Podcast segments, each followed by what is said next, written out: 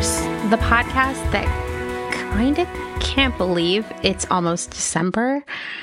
Like, this year is going way too fast. And I have to say, okay, so if you're listening to this the week it comes out, I'm recording this on Sunday, November 26th, which is a few days after Black Friday. And it was so weird this year to not be filled with overwhelming anxiety on Black Friday. Um, in the past, you know, early in my career, I actually worked in physical in person retail. So I would, you know, have to go into work at 9 p.m. on Thanksgiving so that we could open at midnight and it would be exhausting and wild. And there would just somehow be Jamba Juice spilled everywhere on the sales floor, even though there wasn't a Jamba Juice anywhere nearby, much less open, as far as I could tell. Um, so that was exhausting and intense. And Black Friday does not bring out people's best behavior. But, you know, as I progressed in my career as a buyer, Black Friday became this day of like, ah, uh. Today's going to kind of dictate what the rest of my year is like, right? Like, if business is good on Black Friday, then it, December should be pretty chill. We won't be getting yelled at. We won't be canceling orders. We won't be scrambling around panicking.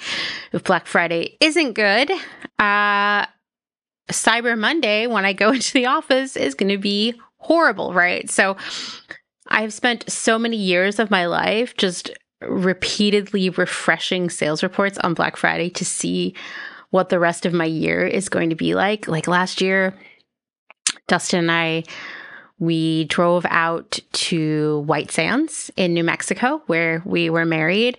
And it was our first time being back there since our wedding, you know, because of work, life, the pandemic. We hadn't been there in seven years. It was awesome. But I wanted my team to be able to take off time for Thanksgiving, eh, to take off Black Friday just to relax, all of that stuff. So I said, like, hey, listen, I'm going to work on Black Friday, so none of you have to. So I'll be the person handling stuff. And, you know, that sounds like a really noble thing, but really, there were very few emails to deal with on Black Friday. But what I did deal with all day was the anxiety and the rapidly growing realization that we were not going to meet our sales plan, which meant it was going to be ugly for the rest of the year. And, and it was. Um, definitely got screamed at a lot. And a lot of these things kind of led to why I quit my job this year. So it was interesting to have this Black Friday where I was like, oh, it's just another day.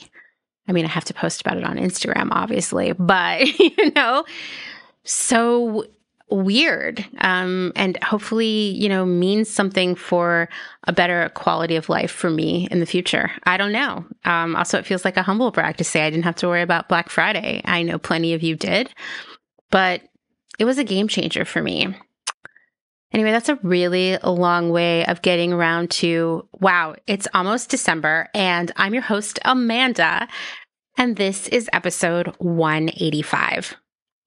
I am super excited. Yes, I know I'm always super excited. I'm a very excitable person, but I am indeed super excited about this week's guest, Emma of BERRIEZ. and that's BERRIEZ with an I E Z at the end, not Barry, B A R R Y, like my grandpa, or Barry, like B U R Y, or just even B E R R Y. We're talking about berries.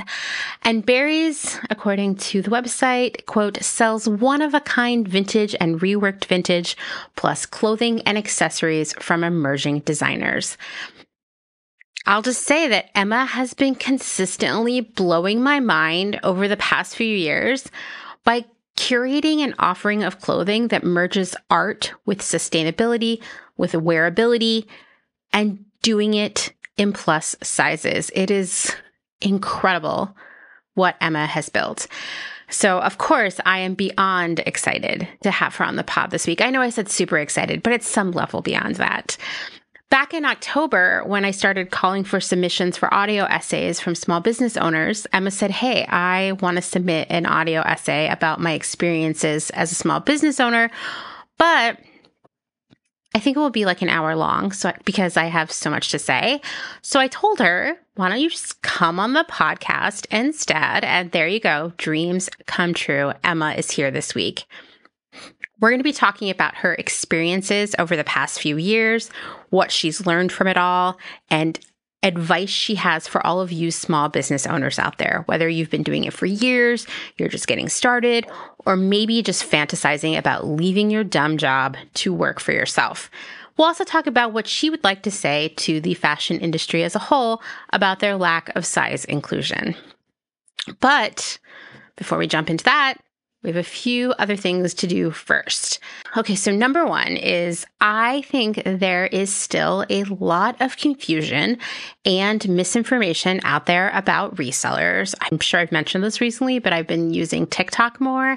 And wow, TikTok in no particular order who TikTok hates resellers, landlords, people who say bad things about Shein.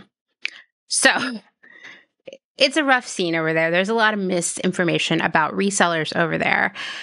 Um, and and there's a lack of lack of understanding about what resellers really do, how they do it, who they really are as people, how much money they actually make, and even where they source their inventory. Like I think back to some of my favorite episodes of this year, possibly of Clotheshorse all time uh, were the episodes I did with Alex of St. Evans about the ethics of reselling.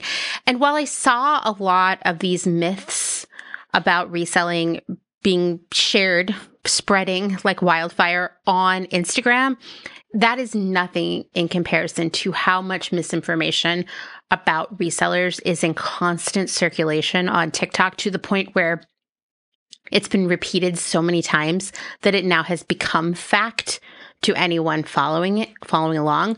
And so you start to believe, wow, resellers really are taking stuff from so called poor people. Wow, resellers are really ripping everyone off. Wow, resellers are really terrible people. We know that none of that is true. And I thought it would be really great to get an idea of who is really working as a secondhand reseller, right? So I put together a survey that will collect data and thoughts from as many secondhand resellers as possible. And this info will be used for a future episode of the podcast in the new year that will really be revisiting the world of reselling. I also want to share everyone's thoughts, etc., on future social media posts because there's a lot of there's a lot of stuff people need to hear, honestly. and y'all are sharing it with me, which makes me really, really happy. I engineered this survey to be as fast and painless as possible while also informative. I am not a professional survey designer. That really is a job, of course. But I, I tried my hardest and I really appreciate any of you who take the time to participate. That said, I wanted to sweeten the deal a little bit. So, any secondhand reseller who completes the survey will be entered to win a 30 second ad spot in a January episode of Clotheshorse. One winner will be chosen at random. And this is a pretty sick prize because Clotheshorse has become one of the top fashion podcasts in the world. So your business, should you win, will be in the ears of many rad people from around the world. To be entered in the contest, you have to complete the survey by December 15th, which is, I don't know, not quite three weeks away, but more than two weeks away. And I don't think it will take you more than five minutes. So if you are a secondhand reseller, please check it out. The link will be in the show notes. So far, I've received about 250 responses, which is pretty cool. A few, to be honest, are people who just wanted to be entered to win the advertising spot, so they didn't fill anything in. Not very helpful. There are a few strange ones that might be fake from anti reseller people, but then they also put their email addresses in, but maybe those are fake. I have no idea. Their responses are really weird, though. They, something's up. Um, but in general, everyone who has responded has been so thoughtful, so interesting. I've been gradually working my way through the responses, literally reading them one by one so I can and thinking about it. And it has been a genuinely moving emotional experience. Some of your stories just really well, y'all know I'm real sensitive, so they really touch me. they really and they make me excited and they make me more committed to seeing this through, you know? They make me more committed to speaking out about these anti reseller myths. So, thank you to everyone who has participated so far. I have this fantasy that I think could become a reality where at least 500 people respond to the survey. I think 500 is a good place to say, hey, this is some legit data that points to certain things about what it means to be a reseller right now. If we get to 500 responses, I will actually, rather than just a drawing for one advertising spot, I'm going to give away two to two different resellers, right? You can't, one person doesn't win them both. If we get to 1,000 responses, what a dream, I will give away four advertising spots. So to four different resellers. So if you're a secondhand reseller and you've been procrastinating on responding, please get on it. Tell your friends. Like I said, I'll share the link in the show notes. The more the merrier. I am loving this information. And really, the more responses I receive, the more like legit the data is. So keep them coming. I really want to use this for speaking points in the future, you know? Um, and I think it will be beneficial for everyone in the reseller community to use as sort of like a tool for debunking these anti reseller myths. All right. Well, it's November. So that means that in every episode for the rest of the year, I'm sharing audio essays from small business owners in our community. For me, it is one way I can support the small business owners in our community, you know, sharing this platform. And I also just love learning more about people in our community, their lives, their passions, their work. I'm very voyeuristic that way. I just really love people's stories. I always said like I'm terrible at remembering people's names, but I'll remember every detail of every story they told me, even if I only talked to them for like 60 seconds. But yeah, I probably won't remember their name. anyway, in this week's episode, we are going to listen to three audio essays. The first one is from Alyse of Curio Mrvosa, which is, to be fair, one of my favorite businesses here in the Austinish area. Curio Mrvosa is located in Taylor, which is a small town about 45 minutes away from my house. And while Dustin and I ultimately decided to move back to Pennsylvania at the end of this year, which you all already know, we definitely gave a lot of consideration to moving to Taylor instead because it's really cool and there are awesome people there working on really cool things. Like there's such a community there. We looked at a few houses for rent. We talked about it quite a bit, but ultimately, I just need to move to a different climate. as much as I love Taylor, uh, summer here in Austin has been one four to five month long migraine day for me because my body just cannot handle the heat here. I, it's my jeans, my, and I don't mean my denim pants because you know I don't wear pants. I'm talking, my genetics are saying, nope, you need to be somewhere just a little bit cooler. But if you're ever in Austin, I urge you to check out Taylor because it is so cool. There's an amazing antique mall in town called Vintique. The old high school has been turned into a really cool sort of like mall, which makes it sound uncool, but trust me, it's really cool with different shops and businesses in every classroom. The lockers are still there. You get to use the real school bathroom with like the brown, you know, the brown the brown paper towels. I there. It's such a visceral memory. The brown paper towels in school. Anyway, Taylor is awesome, and of course, Curio Mrvosa is also there. I swear there is not a trip to Taylor when Dustin and I don't buy a book from Alyse. There's always so much cool stuff in there. It feels like it was like made for us. so let's listen to her essay.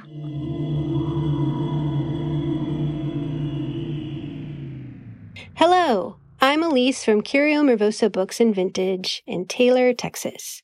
My husband and I initially started Curio Mrvosa as a vintage booth inside an antique mall, but one day I had somewhat of an epiphany. Our small town didn't have a bookstore, and I knew that that was something I could make happen.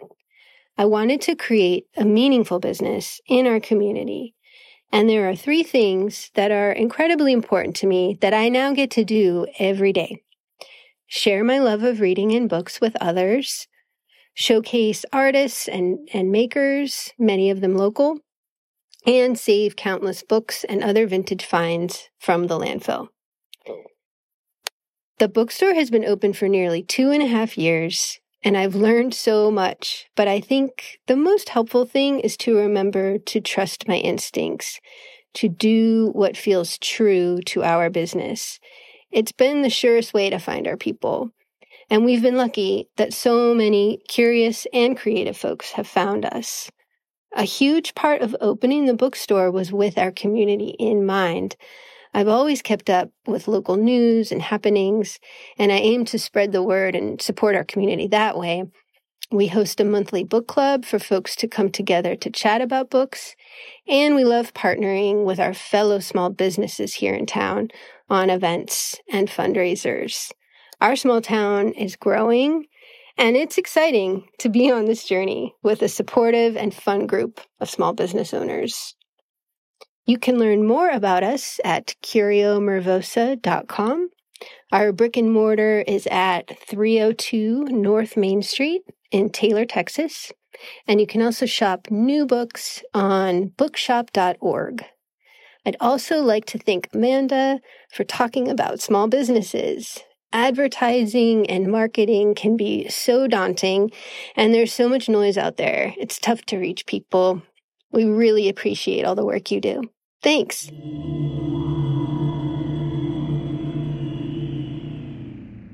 Thanks again, Alyse, for taking the time to record an audio essay. I have to say, I have to say, one of the reasons I love small businesses and want to offer them all of my support is that they are part of the community in a way that a Target or a TJ Maxx will never be, right? In fact, I get frustrated when I read about how, you know, city government, state government will give these big box companies like big tax breaks, right? To and uh, and other incentives to open in their towns, right? And I'm just like, no, like sure, Target's going to provide some jobs, but like are they good jobs?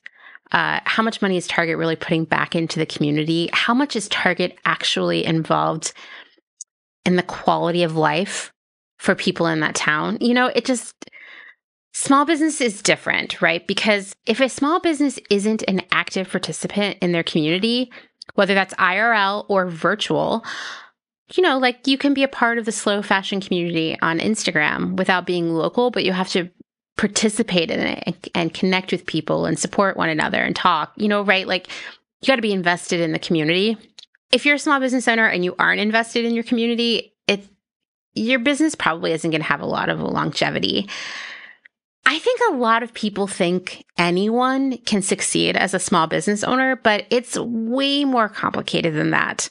You have to be passionate. You have to be engaged with your community. You have to be working on something that means so much to you that you don't mind working long hours and dealing with difficult customers and being really, really tired sometimes and being worried, right? It has to be more than just a job from an emotional level, or you're going to get sick of doing it, or you're just you're just not going to succeed at it. And you know what else? You have to be brave because working for yourself is scary as shit. I say that as someone who made that decision this summer and I worry constantly about what will happen next. It's very, very different. Not in a bad way, but it's very different and it's not for everyone. And there would have been times in my life where I couldn't, I just couldn't do this. I wasn't ready for it. That is a great transition to the next audio essay from Brittany of Magdalene Clergy Dresses. So let's give it a listen.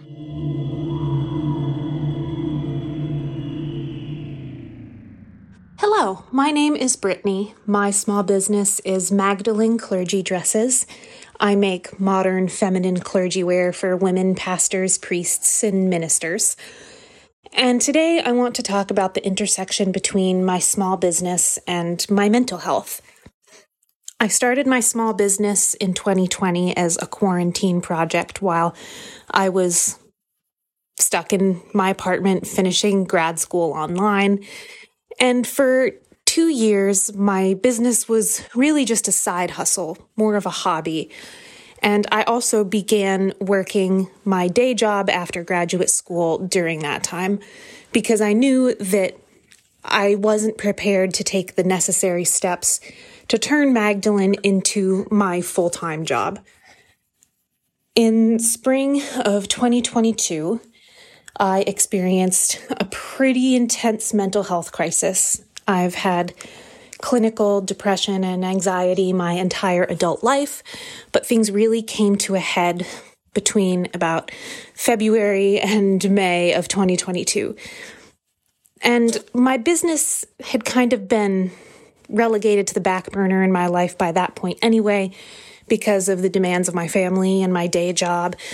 And once I started to hit that spiral if, with my mental health, really, I pretty much abandoned the whole project. And my wonderful husband knew how much my business meant to me. And he said, Brittany, I can tell you're not doing well by how long it's been since you have touched your workshop. I realized that I needed to make some significant changes to the structure of my life for the sake of my mental health. And one of the decisions that we made as a family is that I would quit my day job in spring of 2023 in order to pursue my small business as my full time job. Luckily, my husband makes enough money that we can keep the lights on, keep food on the table while I'm trying to make Magdalene successful. And it's been really scary. It's been terrifying to give up my full time income and take all of the risks that come along with starting a small business.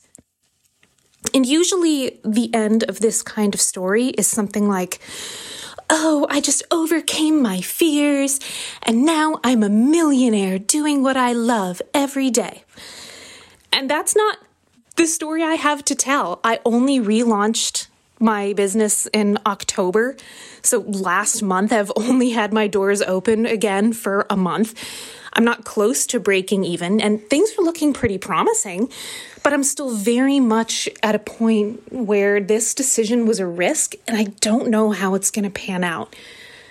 I guess I just want to say that if you're struggling with your mental health and you're starting to wonder whether or not the risks associated with the, the decision to make your small business your livelihood are just absolutely terrifying you, you're not alone because I know there's at least one other person, that's me, who really had to push through these fears to make life changes that were really, really necessary for mental health. I know I'm speaking from a really privileged place because I do have a partner that can cover my living expenses. And lots and lots and lots of people don't have that privilege, which is also why I'm not saying that my advice is to just push through your fears and go for it. I guess I'm saying that my business is really, really important to me. And it's scary every day to take the risks that it's requiring to try to make it successful. But I knew in spring 2022 that I had two choices. I could either continue my life the way it was going and probably stay stuck in that mental health spiral for a really long time. Or I could take what sounded like the equally scary route of taking a lot of financial risk and following my dreams. So, yeah, if you're terrified, that's totally valid. It's scary and you're not alone. Now, whenever I see people posting about their small businesses and whenever I see all the amazing posts Amanda makes promoting all of these creators and makers who are doing what they love, I feel a lot more empathy and I feel a lot more enthusiastic about supporting those businesses because I know firsthand just how personal this decision is know that if you're struggling, you're scared. I am too. That's all I have to offer. My business is Magdalene Clergy Dresses, and you can find me on my website, magdaleneclergydresses.com, or on all socials Instagram, Facebook, TikTok, etc.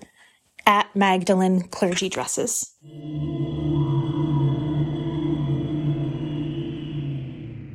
Thank you so much, Brittany, for sharing yourself with us in a really vulnerable way. I loved listening to your essay. I actually know Brittany from Small Biz Big Pic, which is the small business classes I teach with Courtney of Sonic Wave Vintage. Brittany is one of our students, and I see how focused and committed Brittany is to making her business work. She really works so hard. She thinks so much about everything. She takes the homework I assign very seriously, which thank you, Brittany. Sometimes I'm like, guys, this homework is important. but Brittany already knows. I also think that Brittany has found the right small business for her. And it's really like her calling because it combines her faith with her desire to do things in an ethical, sustainable way. And she's created a business with a very clear focus and unique offering. These are all of the elements like of a recipe for a good business. Starting your own business is so scary, especially from a financial perspective, but in other ways too.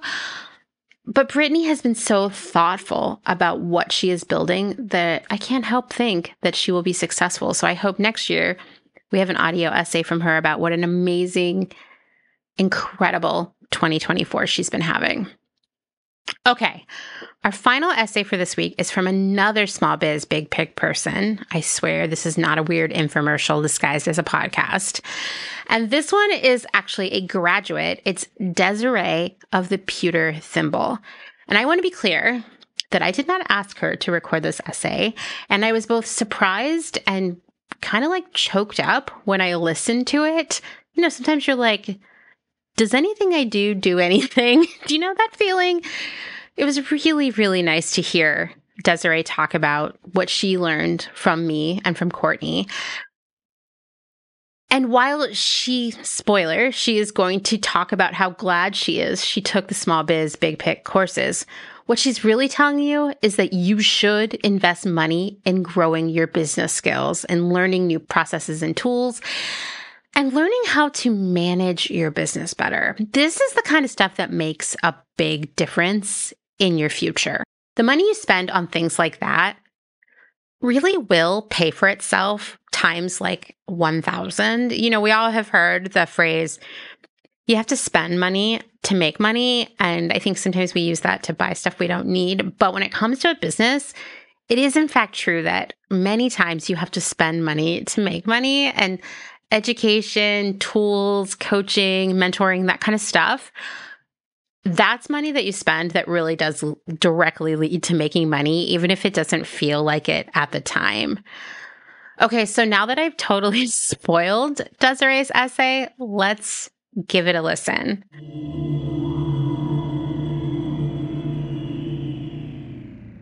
Hi, Clotheshorse community. My name's Desiree. I run a small business called the Pewter Thimble from Rome, Italy. And if I could go back and give myself some advice to three years ago, uh, when I started, I would say take a little bit of that startup money that you're using and investing at the thrift store and get some business advice. I was lucky to find Small Biz Big Pic which is a wonderful business class run by our very own Amanda of the Clotheshorse podcast and Courtney of Sonic Wave Vintage. It was exactly the voices I needed on my business. It wasn't just any business advice. It was about exactly what I was doing. And it completely changed the way that I do business. It helped me be realistic about what I'm charging it helped me charge enough to get paid. I had certainly been running my business for more than a year, not making a proper wage, and was feeling really, really run down and um, getting kind of resentful, honestly. Um, and they helped me realize that I could take control of some of the choices I was making and come up with a better plan for my finances, for my business, for the way I was interacting with customers, clients, and friends. They helped me learn to set some boundaries around my small business. And they offered me an ear and community and continue to do so for an incredibly small amount of money, considering the expertise that they both bring to the table. Um, moreover, there is a beautiful community of people that go into that class. And I made so many friends and I would say colleagues at this point, people who are willing to put an eye and an ear on my business. Um, it's been incredibly valuable to me. So Amanda did not ask me to come on here and shout this out. She's she may or may not put this in the podcast, like, oh, Desirée, you know, but I would say that that taking that course really changed the way that I did business and it really changed if I was making money or not, which changed whether or not I got to stay in business. So I would just give myself the advice and other people the advice to to set a little aside to to get an education in ways that maybe maybe you had it in the mm-hmm. past and be gentle with yourself and and find community that can that can put a some time and energy into looking at what you're building and what you want to have. I found that with Small Biz Big Pic. I'm sure there are other places, um, but it was extremely valuable to me. So thank you to Amanda and Courtney. Um, and to the wonderful community that I made in that course um, and continue to have in my life. Uh, it really changed the way that I do business.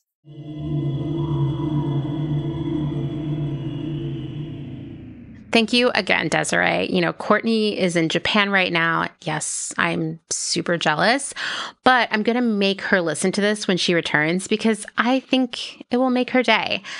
But also, I'm going to be honest. Desirée totally became the teacher's pet in our classes because she was serious about learning and rethinking things and trying new ideas. And I, I have seen it work for her. I always cite her as a success story. Once again, being a small business owner is more than just selling stuff, even though it feels like that's all it is.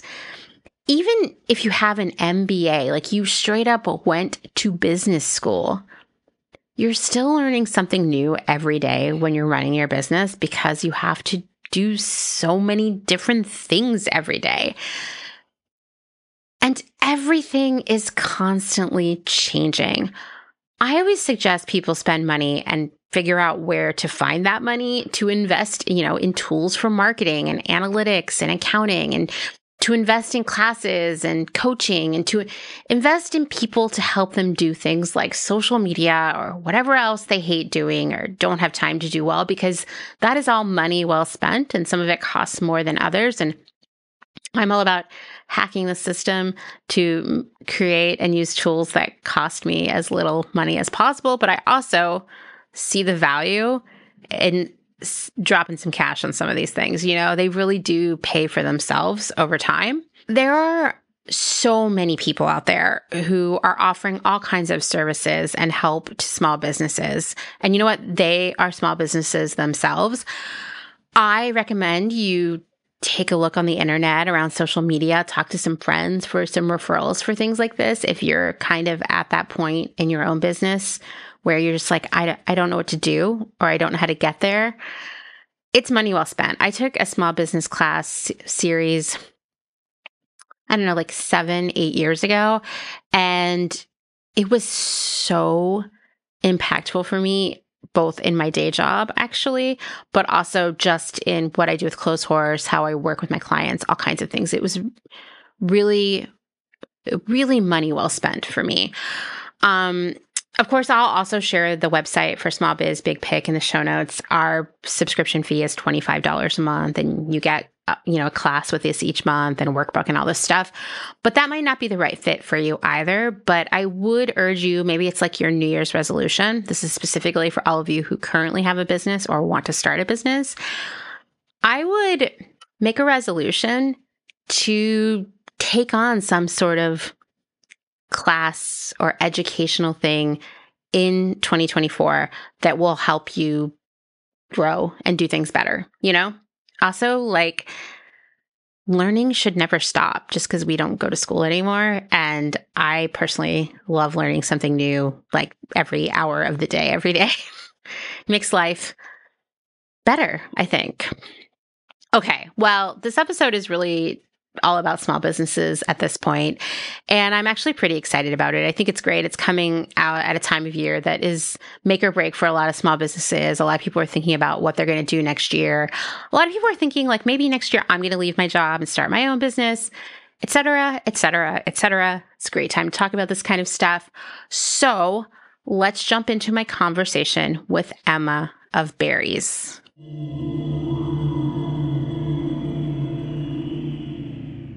Emma, why don't you introduce yourself to everybody? Hi, I'm Emma Zack, and I am the founder and CEO of BERRIEZ. Woo! Woo! Really excited to have you here today, Emma. And you live in New York City, correct? Yes, I live in Brooklyn, and I've been living here for seven years now. Oh, wow. Um, yeah. You seem so New York to me. I just was like, oh, she's probably like born and raised. I'm not sure if that's a compliment or not. I think it's a compliment. I'm from Pennsylvania. So when you're from Pennsylvania, like New York is very glamorous. Yeah, I actually, funny enough, hate New York. So that's a tidbit about me that I don't tell most people, but it's true. I hate New York. yeah. I mean, there's a reason I don't live there. I'll just say that. Yeah. Um, yeah. So I first met you a couple years ago in like a Zoom, like, you know, hangout session, like we all were doing for so long there. And yep. I was really something that surprised me uh, that you said very cash in the conversation was like, oh, like you, you know, you weren't like a designer, right? Like you hadn't like always planned on this career in fashion. You were actually doing something very different in terms of work and career when you started BERRIEZ. So you want to mm-hmm. tell us a little bit about that? yes. Um, I worked for six years out of college at the Innocence Project, which is a nonprofit that works to get innocent people out of prison. Uh, and I went to school for sociology and criminology.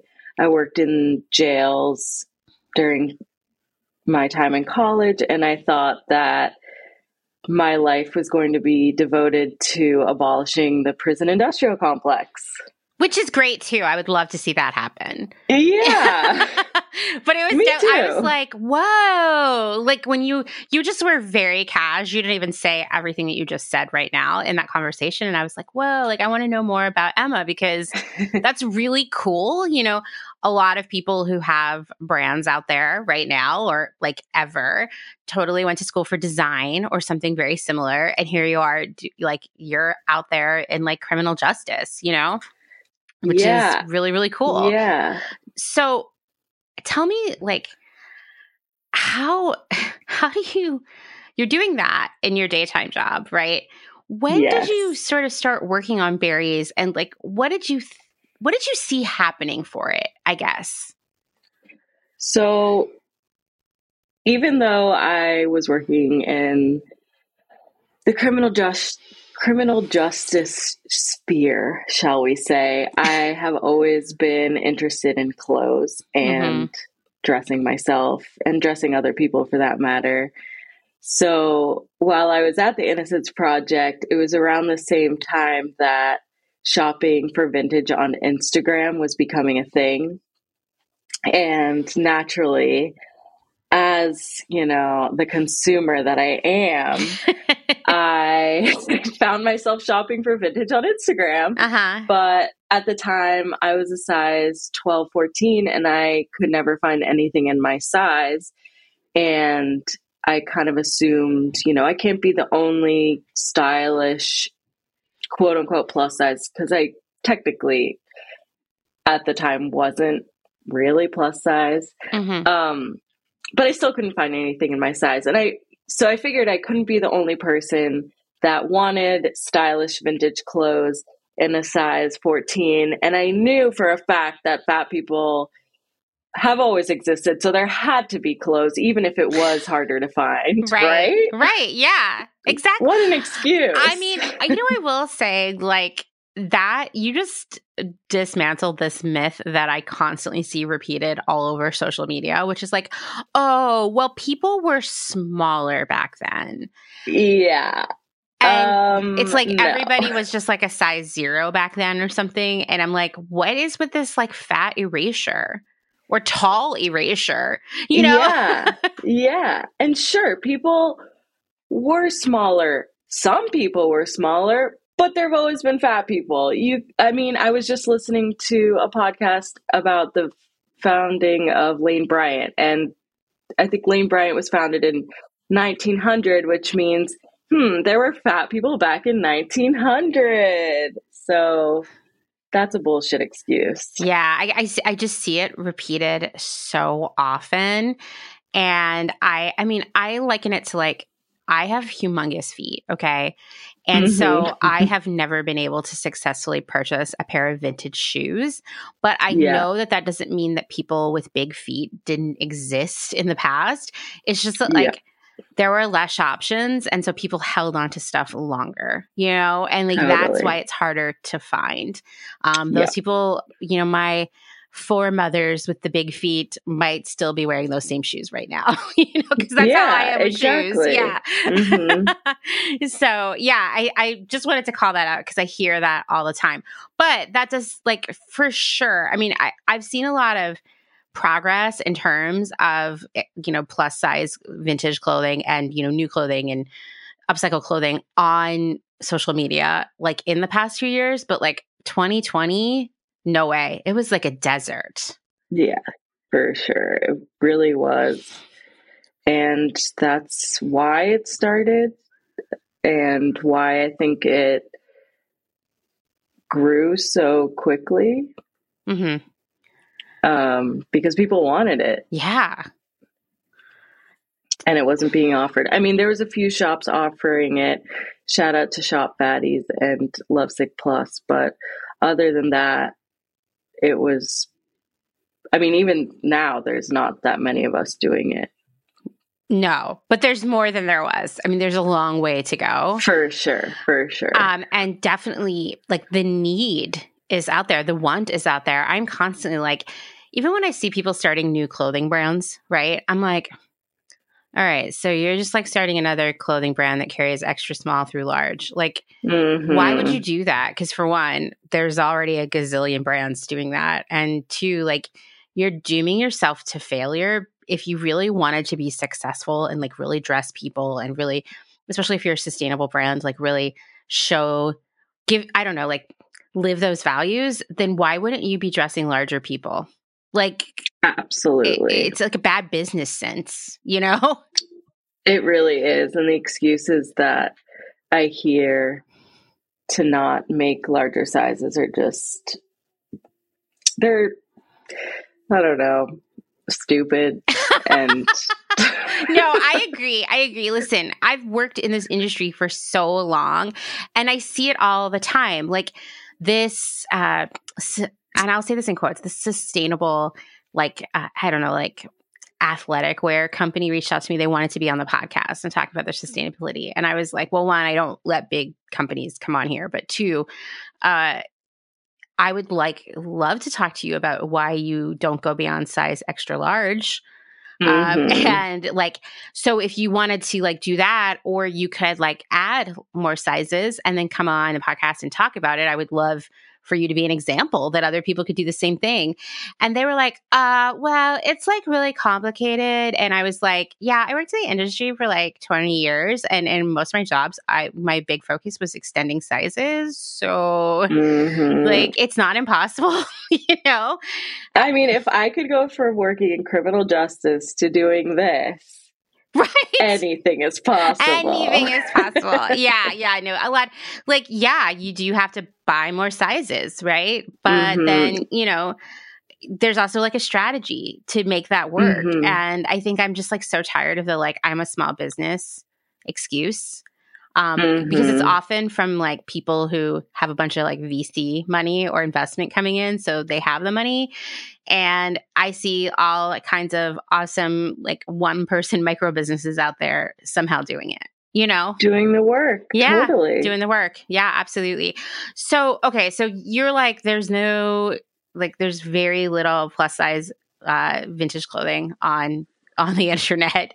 So you're like, Mhm. I'm gonna, I'm gonna put some out there for people. Yeah, it really started organically. I was with my friend and we were sitting on my couch, and I was like, So I have all this vintage that, because at the time I would buy stuff and it would be shown oversized on a small person or, a, you know, ah. size four person. So I'd be like, Oh, it's going to fit me. And then I'd get it and it would be too small on me. Haha. Jokes on me. So I had all this cl- these clothes slash I also just had a bunch of vintage because I I I don't know was shopping vintage a lot. So I had the clothes that didn't fit me and then my clothes. So I was like I'm just gonna start and put it out there. And I think I just started by posting on Instagram and seeing what happens. And I would do photo shoots with my friends in my backyard, and I would just post those photo shoots on Instagram. And then I shot a lookbook, and it got picked up by Nylon magazine. Wow. And from there, it just started kind of growing and growing. But eventually, I mean, after I would say two or three months, of course, I had to go out and start sourcing the vintage. It couldn't just be my own stuff or Mhm. stuff from my friends. Um, but yeah, that's it. It wasn't anything I was planning ever, but it felt right. And even when I did start doing it, I wasn't thinking of it as a business at all. I was just thinking of it as like, oh, I'm gonna hang out with my friends and you know sell clothes to other fat people and hopefully they like it it it wasn't ever okay i'm going to sit down crunch the numbers see what's going to happen Right. we're going to have a business it grew into that and that's that's incredible. When did you start doing BERRIEZ full time? I quit my job in december 2020 so i guess you could say january 2021 That's amazing. Wow, it's been it's been like close. I guess it's been like three years, just about now, since you've been doing it full Yeah. time. right So, whoa yeah um, were you were you scared to make that jump? I was terrified.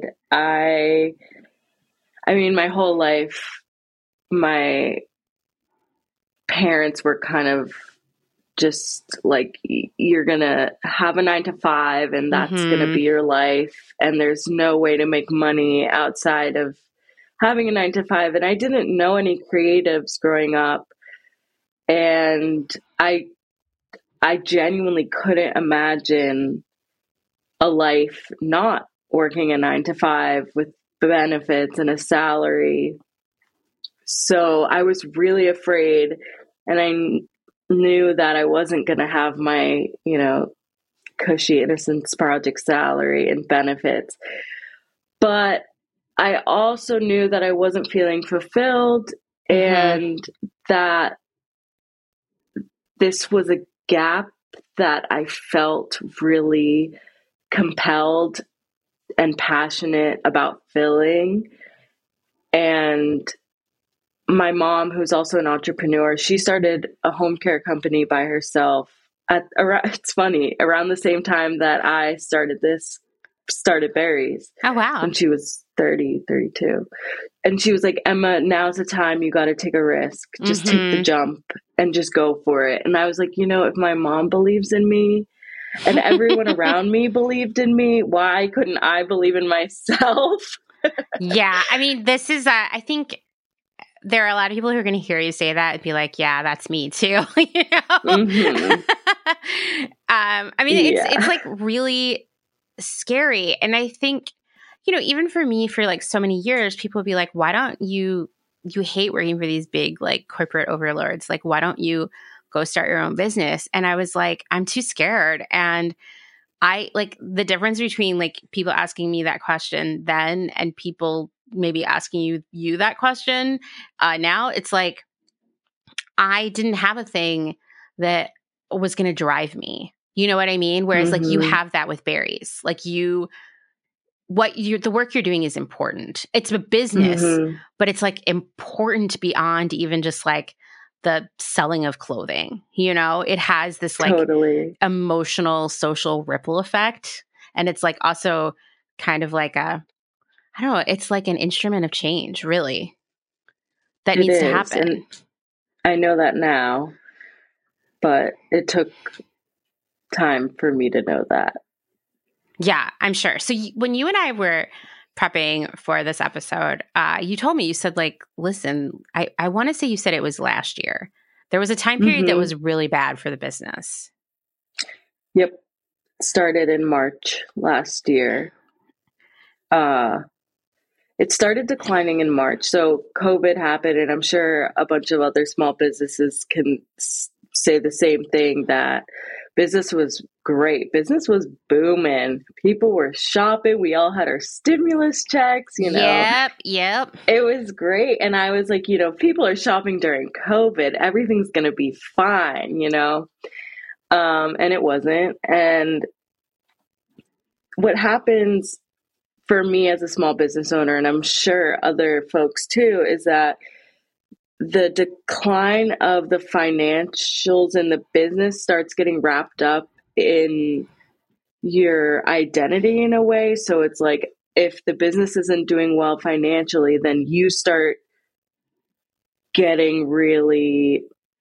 I, started getting really depressed because mm-hmm. I was like, I'm failing, you know, I'm right. failing. And then when you as a business owner are not doing well mentally, then how are you supposed to push your business along? Right. So last year it kept declining and I was just like I I couldn't function. I was calling my mom, you know, sobbing all the time just like what do I do? I do not know what to do. And back then what I didn't realize is that business sh- pivots every mm-hmm. three months your business model kind of has to change and you just have to accept that if you want to be an entrepreneur and a, or a business owner a small business owner you have to know that your business is going to change and you need to adapt to it. Mm-hmm. but i didn't know that at all. So as the business was declining i was like it's declining. Woe is me. BERRIEZ is done. Even though all I needed to do was shift the business model and the business would, you know, jump up again. Mm-hmm. So that was that.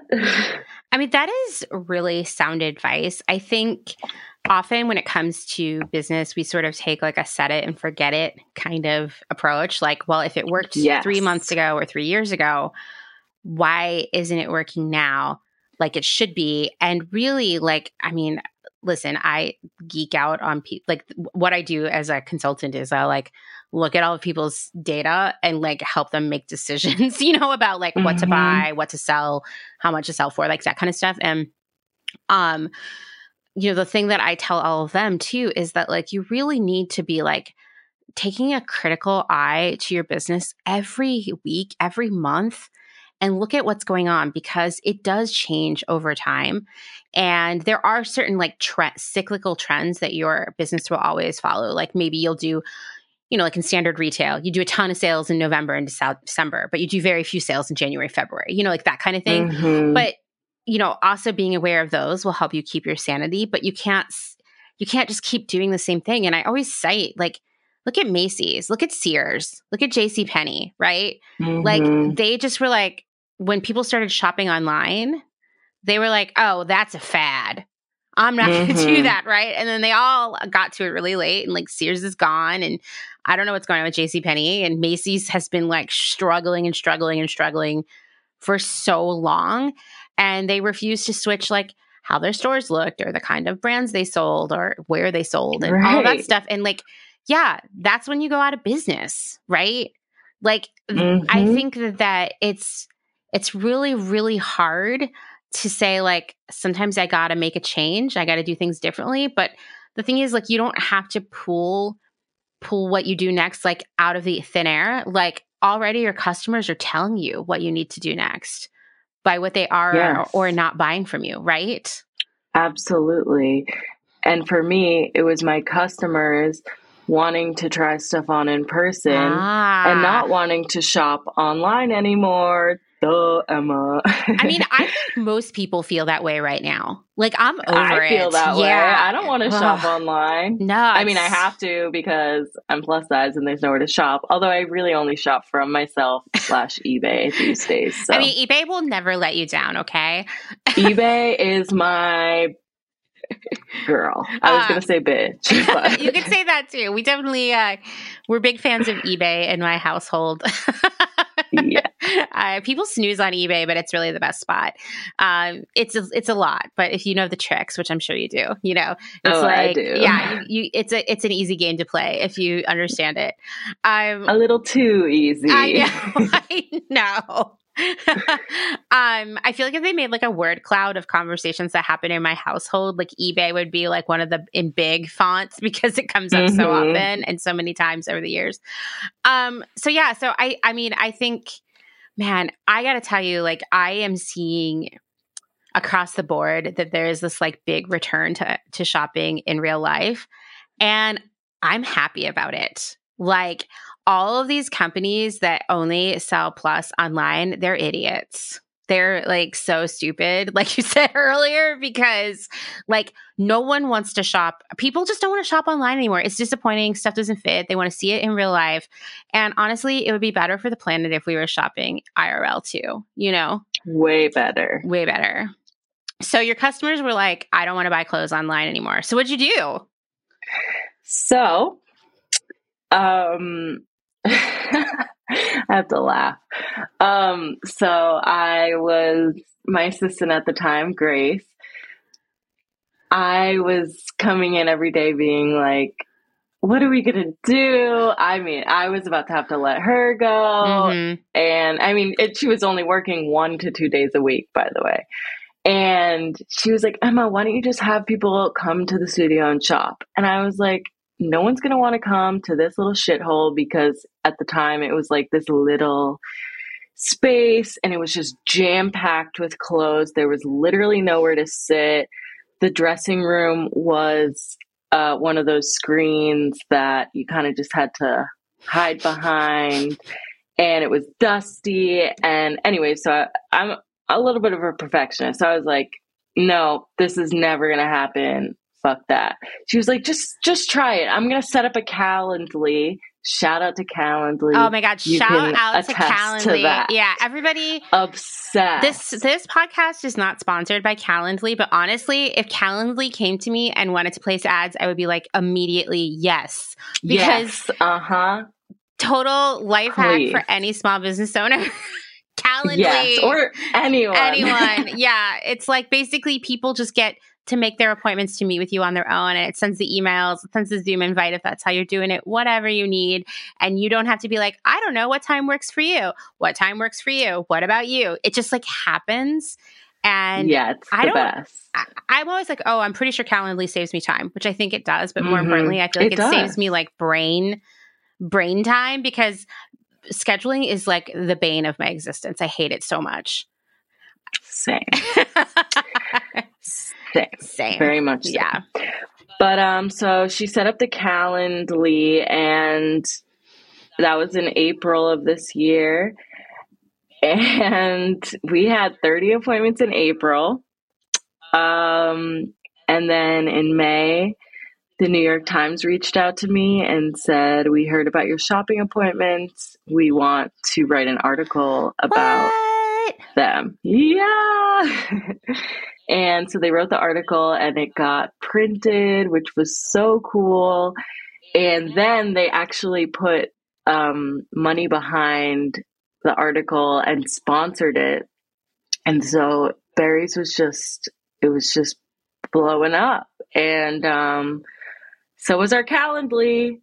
So we had so many appointments and the business turned around. And the the thing is is that now that you know, I like now that the business is quote unquote working better, Uh huh. um I am so I am very conscious of the fact that it's not always going to work like this and that I might have to change it again in a few months mm-hmm. time, but now I'm not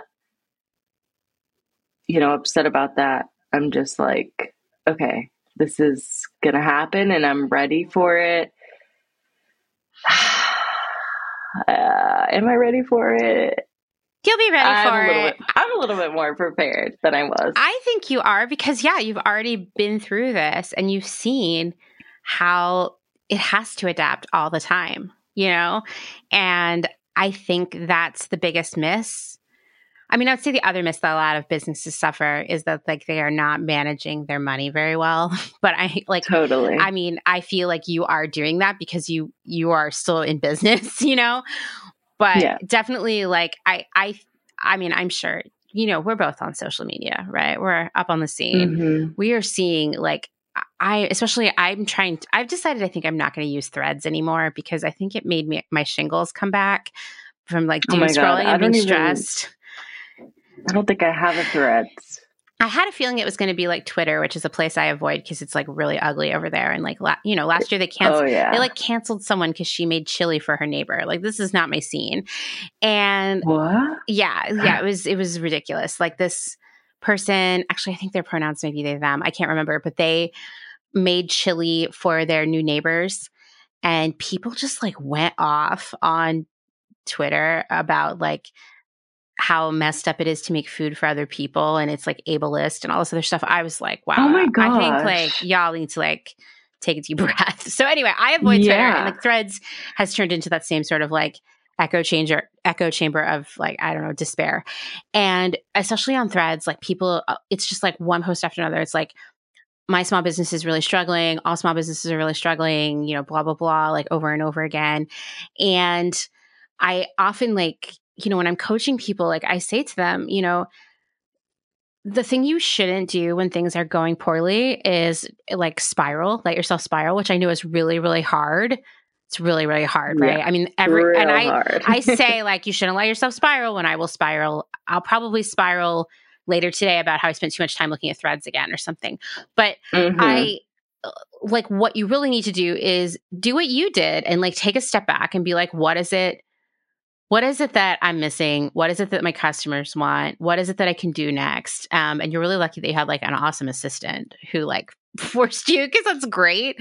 Um, it's the best. But like if you don't have an assistant to help you, it's like talk to your close friends, talk to other business owners, like talk to someone you trust, and just be like, what help me problem solve this? I think you know when I, when I'm working for, I guess here's the thing. Big evil corporations or and or like idiotic corporations like macy's or target or what have you they stay in business when business is bad because they're like what are we going to do next? Like someone's taking mm-hmm. a critical eye and trying to make some decisions even if they're not right instead of everybody just running around the office weeping and with despair. I mean i've worked in that for that company too but where everybody was spiraling constantly. But you know it's like you gotta if you want to keep going you got to always be like thinking about what's next and looking at what's going on and making a plan based off of it rather than sort of giving in to your fear.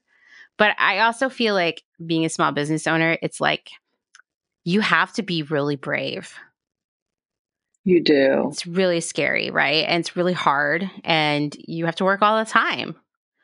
Yeah, it's really, really, really, really, really hard. It's way harder than working at the Innocence Project. It's the hardest thing I've ever done. And I think another thing when I quit, I didn't realize how hard it was going to be. I didn't know that I was going to have to take up a second job to just keep the business going. And it's, I mean, it's so hard.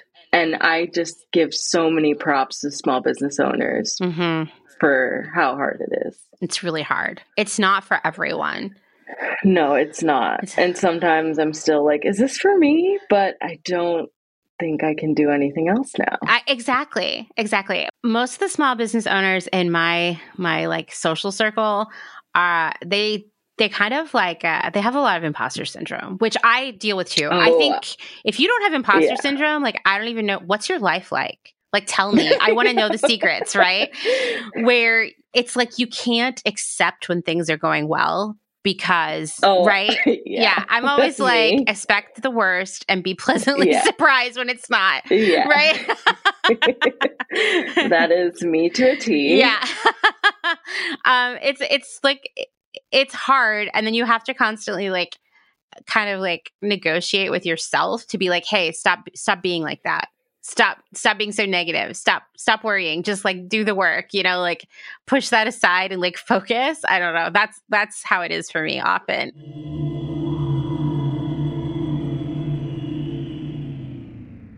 Let's take a moment to thank some of the incredible small businesses who keep Clotheshorse going via their generous Patreon support.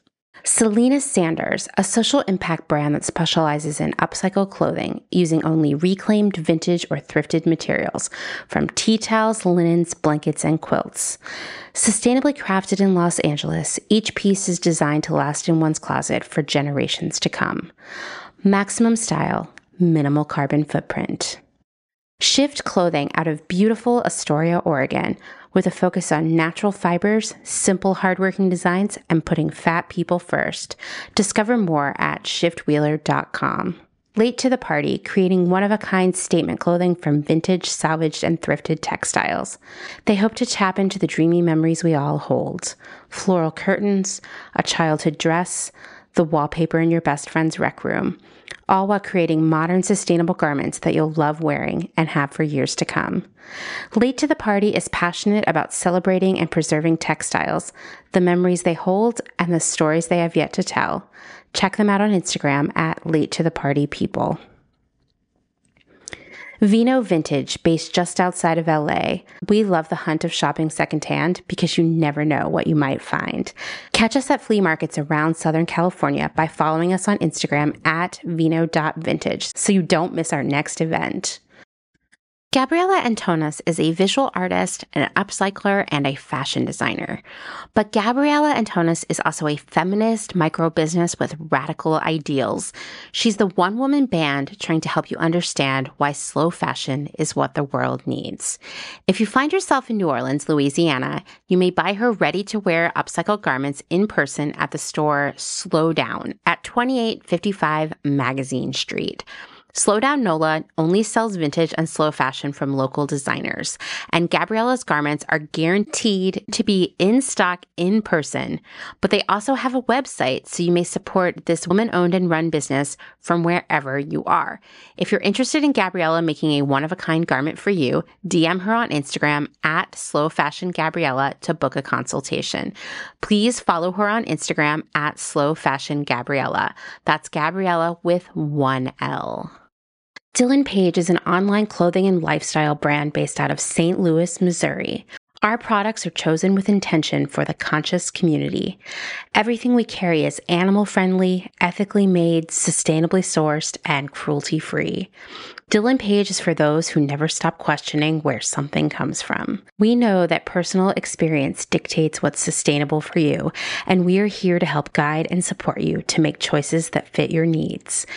Check us out at dylanpage.com and find us on Instagram at dylanpage life and style.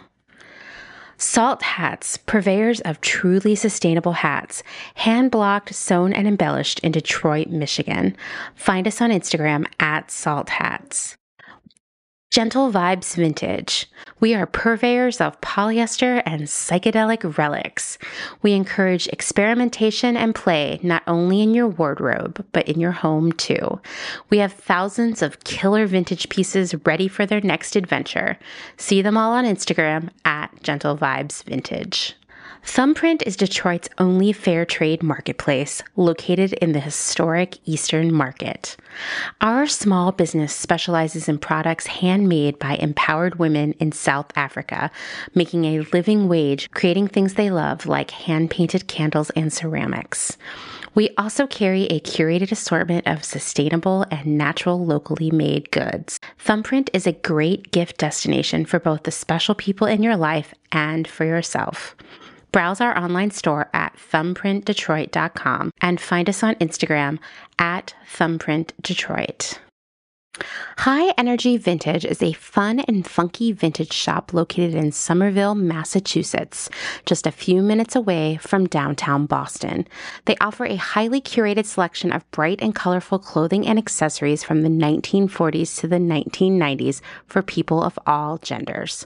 Husband and wife duo Wiley and Jessamy handpick each piece for quality and style with a focus on pieces that transcend trends and will find a home in your closet for many years to come come. In addition to clothing, the shop also features a large selection of vintage vinyl and old school video games. Find them on Instagram at High Energy Vintage, online at highenergyvintage.com, and at markets in and around Boston. Vagabond Vintage DTLV is a vintage clothing, accessories, and decor reselling business based in downtown Las Vegas, Nevada. Not only do we sell in Las Vegas, but we're also located throughout resale markets in San Francisco, as well as at a curated boutique called Lux and Ivy, located in Indianapolis, Indiana.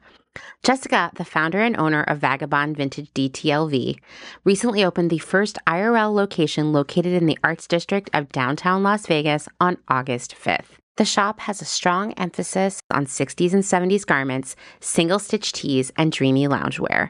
Follow them on Instagram at Vagabond Vintage DTLV and keep an eye out for their website coming fall of 2022.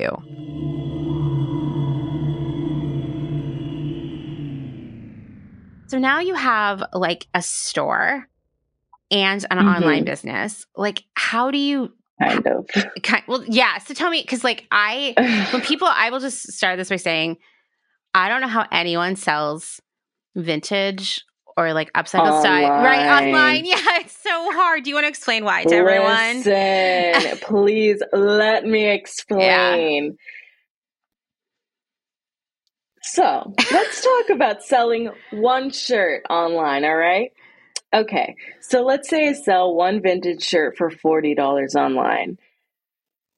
That $40 is covering one, how long it took me to drive to go and get that, uh-huh. the gas money, uh-huh. then the time it took for me to source it, the time it takes for me to take it back and inventory it, then the time it takes for me to clean it or steam it or both, then the time it takes for me to measure it, then the time it takes for me to photograph to upload it and then to market it to see if it sells. And most of the time, it doesn't even sell online, right? Yeah. So, um, that's what I learned about selling vintage online. So I actually this in the past few months as business in person has been doing well. I have kind of stopped putting stuff online altogether, which does feel shitty because I feel like mm-hmm. I am ignoring, in a sense, the people who have supported me all these years when I didn't have an in person shop. But at the same time, it's just right now, it doesn't feel financially viable for me to put stuff online. I, I do, I do put some stuff online. Don't get me wrong, but it can't be the only way for me to generate income and I don't even put vintage online. It's really just my more uh, expensive pieces, or if I do end up putting vintage online, it'll be like my collectors, uh, Nicole Miller shirts, or like my mm-hmm. collection of Michael Simon sweaters, like the more expensive pieces, because otherwise it just doesn't make sense. Right, right. Because like you did all that work, and as soon as it sells, it's gone. Whereas if you were like, the Gap or something, uh, you would do all that work and there'd be like a thousand units to sell. Exactly. Like one picture only goes so far. So I'm always you know, one picture for a pair of Gap jeans exactly sells a thousand units. One picture for my pair of vintage denim sells one unit, and then that picture's done. And another thing I used to do is spend money on photo shoots because I was a well, was, am a perfectionist and wanted the brand to look a type of way and to look this way and that way. And then this year I was like, why am I spending all this money on photo shoots? Money that I don't even mm-hmm. really have, by the way, you know, to to sell one single item for fifty dollars. You know, right, I mean? right. I mean, that's a hard, that's a hard one. Uh, I, you know, I was talking with my friend Janelle recently, and she was saying, you know, like I think a lot of people like really awesome creative people who started small businesses in like 2020 for a variety of reasons, right? Now, like in 2023, they're like, oh man, I am like really learning a lot of hard lessons about things that mm-hmm. I need to mm-hmm. sort of get over or give up if I'm going to be able to continue. And like that's one of yeah. them for sure. Yeah.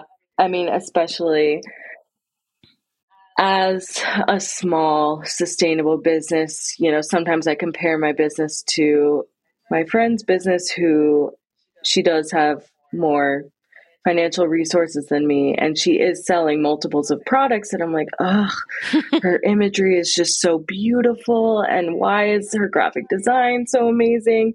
And she'll be like, "Emma, what it's because I have money and that's about it. Like I have money and you don't have the same type of money. Like just give it up, you know? Yeah. Focus your efforts on something else. um there was one more thing I was going to say and now I'm losing my train of thought. Oh, I guess too with selling vintage especially for plus size folks, you know, for straight size folks, you can kind of just take a picture on a hanger and people will sell it and nine uh, not nine times out of ten but it, it's more likely to fit a straight size person if you just see it on a hanger. Whereas on plus size folks for me it's really really really important to show the the garments on a body mm-hmm. because you really just don't know. So you know that's another expense and consideration when uploading or selling vintage or upcycled vintage online. Yeah, I mean, it is true though. Like anytime, every time I've worked somewhere, and we've even said just like, could we just shoot stuff on a mannequin? Not like a like a funny plastic mannequin mm-hmm. with like a face and a wig, but like a, a dress form, or like on yeah. a hanger or something. It's like if when we A B test it on a model, the sales are it's like a significant change, but totally it's like so much money, you know, it's so much mm-hmm. money. Um, and then just to be able to only able to sell one thing. I mean, that's like why. I mean, I don't know if you ever look on ThredUp. I I don't very often because I, I, I can't handle it. But it's horrible. It's horrible, and it's because they're trying to say, "Oh, we are going to do a one of one business and shoot everything on a form," and it's like, guys, it's not going very well. You know, they need to fix their search. Yes, that's why I give up. Well. That's why I always give up on ThredUp because I'm like, nothing is. It's giving me the weirdest search results.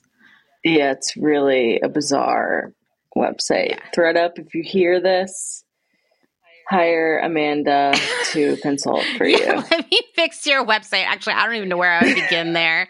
Woo, I like I get so many feelings. Every once in a while I'll be like, you know, I haven't looked at ThredUp for a while. It'd be interesting to see what's on there. And like within five minutes, I'm like, nope, I'm gonna go back to eBay now. Yeah, yeah. yeah. Um, okay, so let's talk about like because you know i would say now listen you've been doing this for a few years and you've been doing it full time for a few years and you you've been through some shit. What kind of advice would you give? Because ah, this is a i think there are a lot of people who want to hear this advice right now. What kind of advice do you get would you give for small business owners who feel like they are stuck like they don't know where mo- their money is going or they feel like they're failing or they're like oh the algorithm hates me or what have you what advice would you give them? Because I'm sure you've had you well, I know that you've had moments like that. Yeah, I've had so many moments. And I think what I would tell someone would vary based on what their business is, but number 1, you need to keep track of your finances and where your money is going. You need to know mm-hmm.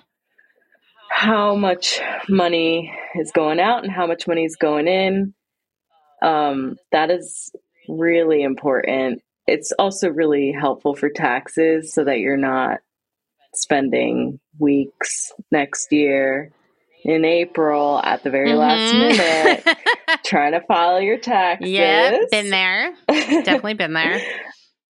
Um but I think you said it earlier. It's it's asking what does the customer want? Mm-hmm. Which is a tricky question because for example, my customers a few weeks ago were like, we really want this dead stock lace cardigan. So I ordered, I don't know, 20 of them to sell. and I put them back online. And of course, I've sold three. Uh, so it's like, okay, I know. So maybe that's not the right advice. You know, I, okay. So here, here are my thoughts on that because that it's a tough one, right? When I worked at Yeah. ModCloth, we had this thing called Be the Buyer, and basically, like we would go to market and we'd pick like half a dozen styles. And we'd put them on the website and we'd be like, vote for them. Like for this 24 hour period, vote for the one that you like most and we'll buy it. Right. And so you would Mhm. think, okay, well, it should be a sure thing. Like whatever the people bought or voted for, they're going to come and buy. And it would be like, you know, like, I think everybody knows this by now, but if you're participating in something like that, I want to assure you that the company has your data, right? And knows who you are. So we can mm-hmm. easily look back and be like, 1% of people who voted for that thing actually bought it. And Yeah. that's like, I mean, that was bad for us, right? We're like, now we got to put it on sale. But like, you know, for a small business, that's even worse. And so it is like, I mean, I've, I've had conversations like at various different companies where we've been like, we did a survey and people said they wanted this and then we buy it and they don't buy they they aren't interested or we offer it and they don't care or you know there's a lot of like I don't know, thought out there, you know, kind of like people discussing it, kind of like trying to investigate it further. Just like, why are people sometimes kind of dishonest in surveys? right. Right. well, how, who is that helping here? I know, I know, but it's true. Like, even at my last job, they were like, because you know, it's like, it's a tough time to be in retail. It really is. I think I, Yeah. like, there are people who are doing really well, and the people who are, are like people who are, you know, listening to their customers and being really smart and passionate and innovative. And every other retailer out there who is like not doing that is like, oh, things are bad. And so my at my last job, things were bad. And they were like, we're gonna do a survey of customers and see what they want. And every customer was like, I love this place. It's the best store ever. Blah blah blah blah. And we were like, okay, well then like why aren't they buying anything? You know, and Right. and so it's it's like that's really hard. But I usually like what I look when I'm coaching people on like what they should how to understand what your customer wants is like look at what's selling, right? And lean into that. So if you're mm-hmm. selling a lot of button ups, Yep. get some more button ups. You Yep. know, and like use that's why you need to keep track of what you sell and look at it. Exactly. Um, I am, you know, like not going to brag. My friends do call me the Google doctor because I'm so into Mhm. spreadsheets. wow, I'm not. if your business doesn't have half a dozen spreadsheets going on, you need to you need to get on it. Seriously. I know. I do have half a dozen spreadsheets, but it's a matter of whether or not I use them. But I do have Shopify reporting, Good. which is Yes, great. that's really Yes. good. Yeah, yeah. yeah. Um, yeah. So I think like that is often like the more true version of what your customer wants in a weird way. I don't know why. Why do people lie on surveys? They're bored. I don't know. it's the only explanation. maybe, maybe. I don't know. It's so weird. It's not like in, it's not with malice. It's just like you get caught up in the moment or something. I'm not sure. Yeah. but yeah, yeah. I think like you gotta you gotta like be listening to them and keep and keep like powering through it and innovating based on that. But like what else would you say? Like if you were if you could go back and tell yourself like three years ago, here's some advice that like will really help you get through the next three years. What would you tell yourself? I would tell myself that it's not going to be easy and to talk about the challenges with fellow small business owners that's been the most Mhm. important thing for me is having a small community to text and call and vent and cry um and i think for me what really stuck with me is my friend who runs a big business was the one to tell me, Hey, Emma, our business three months from now is going to look totally different than it does right now. Mhm. And I was like, Oh shit. Like that makes total sense. And of course, when my mom told me that, I, it went one in one ear and out the Yeah. other because she's my mom right. but when my friend who runs this um, clothing business told me that, I was like, Oh, and that's why I was like, wait, I'm not failing. I just have to shift. So, yeah, I think just anticipating change and then looking at the numbers, obviously, and keeping track of everything. Mm-hmm. Um, and holding community being in touch with what your customer wants. And that's not even just specifically, but like I know my customers love mesh. So I'm going to figure out how to get mesh for my customers in different forms, you mm-hmm. know, maybe not this one specific mesh dress or whatever, but like, okay, see through is in, how can I get this to them? Um, and also just looking at the market too like what are other what is popular and what is I don't know for for me in a way it's easier because it's like okay what do plus size folks want what do I want as a size 18 plus size person mm-hmm. what do I want that is not being offered to me. And then what I do is I say, okay, I want this. Now, how can I go about getting this for BERRIEZ? Because if I want it, then I know other people must want it too. Yeah. yeah. So, in a way, I do have that advantage because we don't have a lot of stuff offered to us. It's true. And well, and especially like stuff that is like cool and like mm-hmm. artful. Like I think, you know, yes. every time I see a post of yours or like browse through your website, it's like yeah, you're selling clothes and, you know, and accessories, and a lot of them are upcycled. But more importantly, what you're selling is like clothing that really is brings that like creativity and that artistry back to clothing, you know, and it's like something I think yes. about all the time is that like the fashion was an art and it became an industry and a commodity. And, you know, we, that's, I feel like that's one of the reasons we overconsume it so much because it never really feels genuine when we put it on our bodies. And so you're bringing that back, like beyond even the fact that you are dressing fat people when very few other companies will, right? Beyond that, you're also bringing art back into clothing. And so your customers are like, never, they're literally like never going to find it anywhere else. Like it's just, it's no. two important things that are missing in one place. It's like a dream you know? and now I know that. And a few months ago, I could not sit here and say to you, Amanda, I know that what I'm doing is important. I I didn't know that. And now even though I had 8,000 people, Emma, you've changed my life. Emma, like I didn't feel confident until I found BERRIEZ. People would say that to me all the time, once a day, and I didn't get it. And I feel like now I'm like, okay, what I'm doing is important.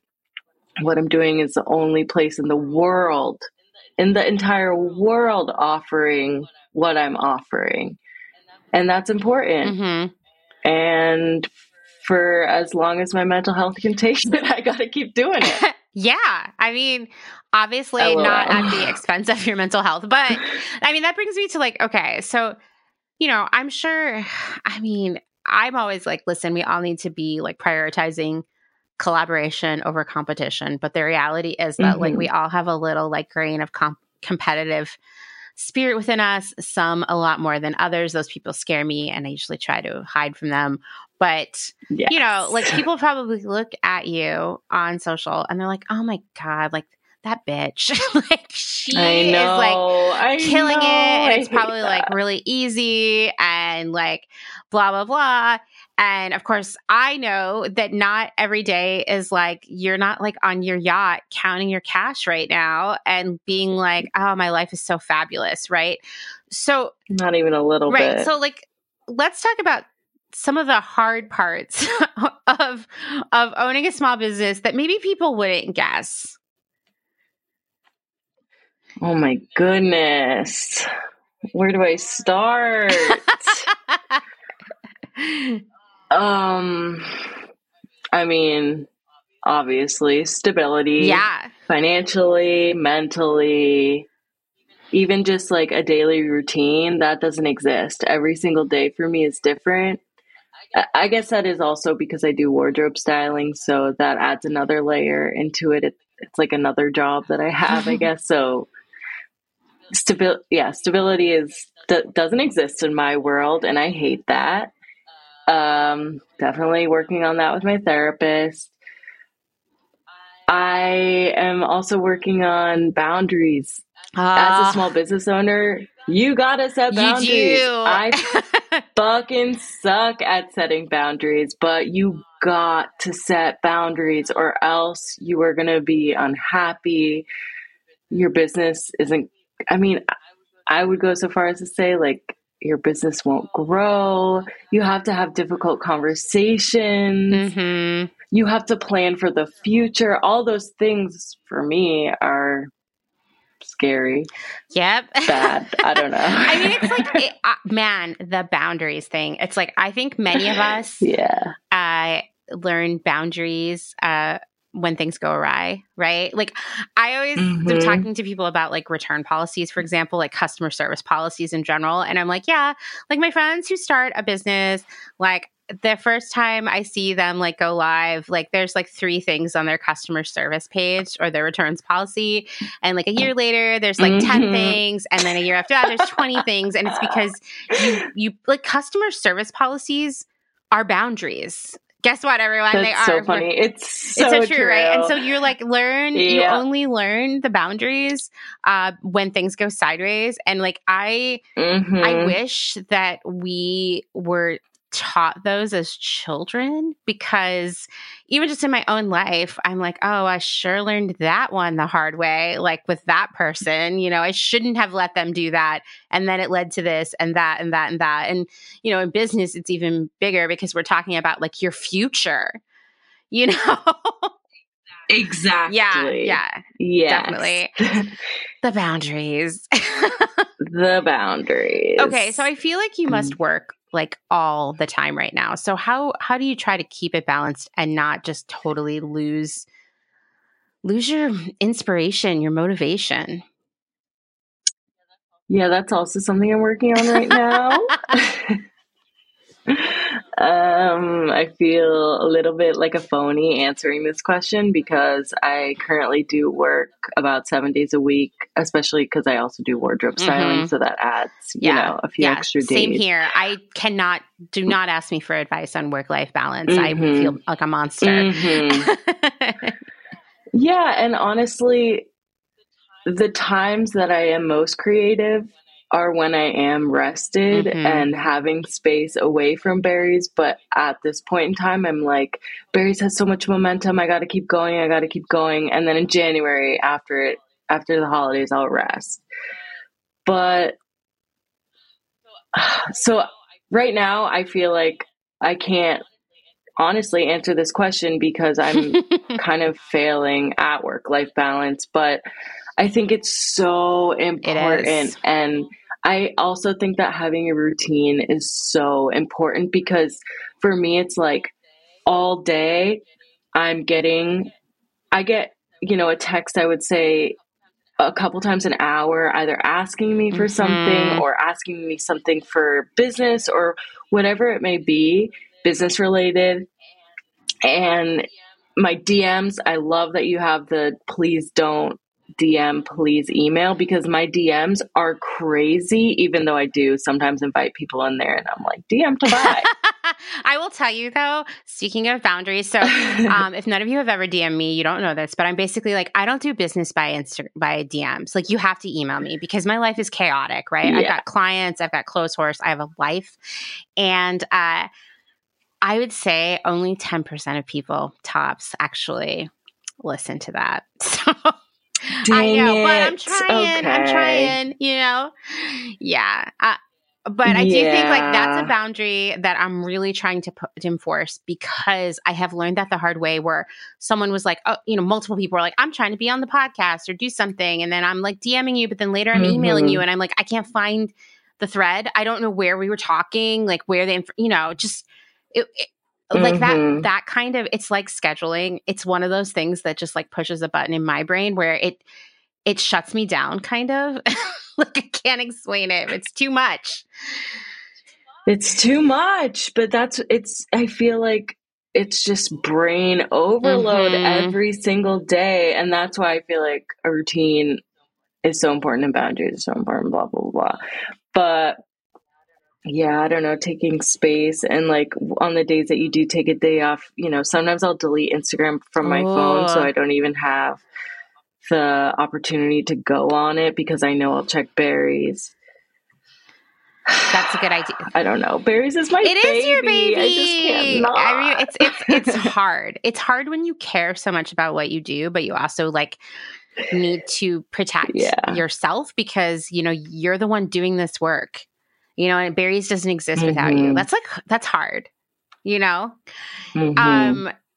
Yeah, I just wanted to say I also like give yourself a routine, a schedule, whatever it takes. Being your own boss is really hard uh, because you can Yeah. just be like, well, I'm the boss and like meander over to the next thing.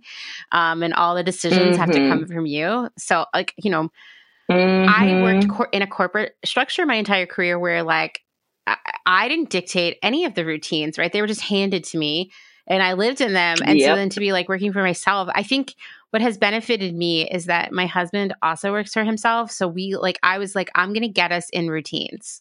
Like, we're going to eat lunch. We're going to do this. Like, we're going to stop working at this time. Mhm. And like, you know, it's hard. It's hard though. Cause sometimes I'm like, oh, just two more hours. Just two more hours, you know? I know. Yeah. I know. That's I like that though. I should try that. It's it's was hard at first and then it it felt pretty good. Like like now i'm like oh it's lunchtime. I gotta get up gotta get up from my desk like do something Mhm. else. Um you know i don't always stick to it but i try. I guess i'm an okay boss to myself but not the best it's a it's an always, you know, always room for improvement. before we move on i know you have one other piece of advice which you have not shared that i know you're really passionate about Oh, I'm so passionate about this okay tell us tell us it's probably not what any of you are going to expect i feel like we should have a drum roll okay yeah, we can add it in. okay. So, my biggest piece of advice to all small business owners out there, especially ones selling stuff online, you need to get a label maker and you need to get either a Go Shippo, stamps.com, Pirate Ship, any of those accounts because too many times I'll have collaborators ship stuff to me and I'll look at the postage on the on the thing and I'm ah. like, you did not just pay $85 for shipping this package. It makes like, my stomach hurt hearing that. Yeah. $10 on goshippo.com. Once again, not sponsored by GoShippo.com, but no, the but like, you, yeah. come on. Like shipping is one of those things when people are like, I don't know where all my money is. I like do all these sales and I don't have any money left. I'm like, let's look at your shipping because Yep.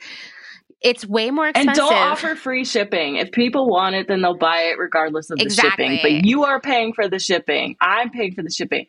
I I used to offer free shipping over 200 bucks and my again that business owner cl- big business clothing owner friend, she was like, "Do not offer free shipping. Like if people want it, they'll buy it and you're losing that money when you offer it. So don't offer it." exactly. I am working right now on uh like a reel. Like I'm like conceptualizing it. By the time this episode comes out, it'll be out in the world. Talking about how actually this is a pretty lofty one, but how free shipping really ac- exacerbates economic inequality because Yeah. uh, for all of these reasons, right? It costs, it takes money out of the pockets of small business owners. Um, all these big companies that like thrive and exist solely because of free shipping, like Amazon, they do a lot of things to make that shipping free for customers exactly. that take money out of the pockets of their employees and truck drivers and all kinds of other people in between. So, uh, yeah, charge for shipping. Seriously, we all need to get over it. I think in 2024, Please. we're going to see a lot more uh, companies charging us for shipping anyway. So get comfortable with it. Yeah. Sorry, customers, but I gotta do what I gotta do. You got to do it. I'm not evil, though, I promise. and and by the way, if you're all like, why are y'all talking about business so much? It was really because Emma was like, oh, I want to do like an audio essay, but I actually have like so much to say. It's like longer than that. So I was like, just come on on here and we'll like talk about it. And so that's why I'm like, we're really talking about small business because I think it's really important. And I think a lot of people in our community would would look to you, Emma, and say, like, wow, like Emma is an inspiration to me.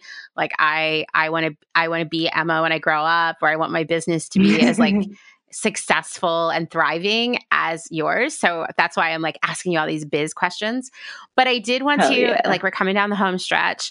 I just want to ask you, like, you know, and you, maybe you don't have an answer here, but like, if you if you could tell like the fashion industry like one or two pieces of advice or like things that they need to fix ASAP, like what they're getting wrong, like what would you say? I would say, you know, fashion brands. I heard y'all love money. Oh my god, true, I know they do. They love money. They'll like do anything to make more money. Yeah. So, to those brands that are like, oh, we can't fix our sizing because of money. Ugh. Um, if you just invest the money up front, it'll come back tenfold. at least, and I can at least, I can say Yeah. that because my collaborations are now the most popular thing that I'm selling, and I continually have to reorder from the small businesses that I work with. And you just have to do the work, and you need to hire a consultant and like not do it just to, you know, oh, I'm expanding my sizing, but I'm not actually doing the work to do it.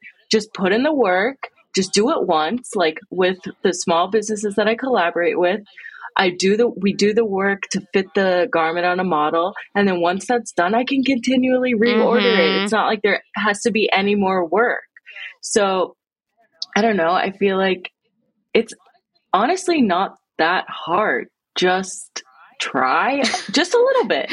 Fat people are here and we got money to spend and we want to look just as cool as everyone else. Um, so I feel like it just, but it does have to come from a place of compassion and care because if you don't have compassion and care, then it's not going to get done right Mhm. and we're going to have brands continue to expand their sizing and then not it's not going to work because they don't put money into the marketing because plus size people won't even know they have the clothes to begin with This is where all these brands go wrong when they're like, "We tried it and it didn't work." I'm like, "You literally never even shot it." no on a plus size on a plus size person. model. I know. like you of course the customers didn't know you had it. And the other thing is like you know, I think uh like I don't know, like for example, Shein gets a real big pass. Like there's this I I try to not even read these posts because once again, I've got shingles. They need to go away. I can't get riled up. I got to stay calm uh, Diet, Diet Prada did a post this week. Uh, it was like some something I don't know. It was like about how that one company like Shop Vestiaire or whatever they're called Mhm. uh, isn't accepting fast fashion on their resale platform, and they're like kind of a luxury platform anyway. So it, yeah, no brainer. Yeah. Um, but people were in the comments losing their shit over like, well, you'll, you know what? I'll be shopping at Shein until like other companies extend their sizing, and I'm like, yo, I get it. Buy your clothes that make you feel good wherever you need to get them. Like, fine Right. but I think that there is this like a little bit of a like a well, Shein you know, and Forever Twenty One I and Fashion Nova, like they care about us, and I'm like, y'all, they're not making you good clothes. No. They don't fit right. No. You know, they're low quality. Like everyone deserves better than that, so much and better. that you know, right? And I just think all of these companies right now who are like, oh, we carry all the sizes. I'm like, you really don't, for one, and you don't do a good job of it. And it's not coming from a place of care, Mhm. I guess is what I'm saying, right?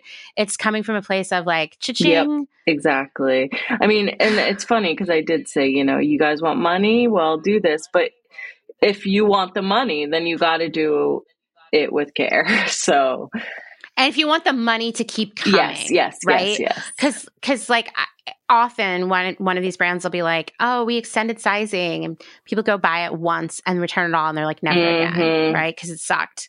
And i will say like when i you know modcloth has changed a lot. It's, it's been sold multiple times and it doesn't have the same mission anymore. But when i was there our big thing was like we're gonna we're gonna make clothes for Mhm. everyone you know that that likes the modcloth aesthetic right and we worked so hard like we were out there pushing factories and vendors and brands on extended sizing when no one else was. And it was certainly hard. But all of those people who chose to opt in and work with us on that, they made so much money. Yep. And really, that was like what was, that was where ModCloth was growing. Like the rest of the business had plateaued a long time before that. Mhm. But it was the fact that we were offering all these sizes in cute, fun stuff. I remember That was keeping- I used to shop on that there. was what was keeping it going. yeah. Yeah, it was amazing, right? And Mhm. even like we went through a big change while I was there. Like previously, we had had a team that only all they did was buy the plus size part of the collection, and they were based in San Francisco, and they were like total bitches, and they were kind of like.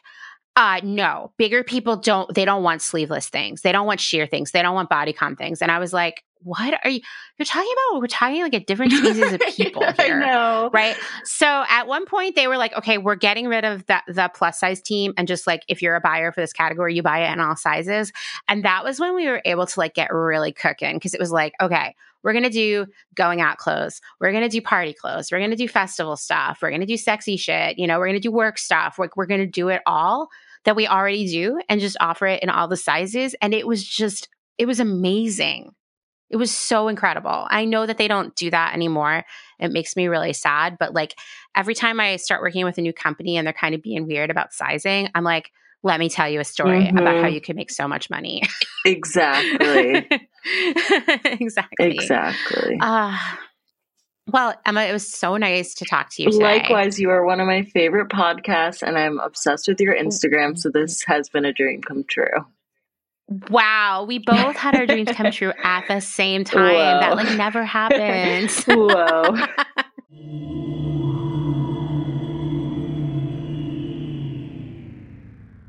If you're enjoying this episode, then this is a great time to remind you that my work here at Clotheshorse is made possible by the support of listeners like you, just like NPR, and these great small businesses. Please go give them your support.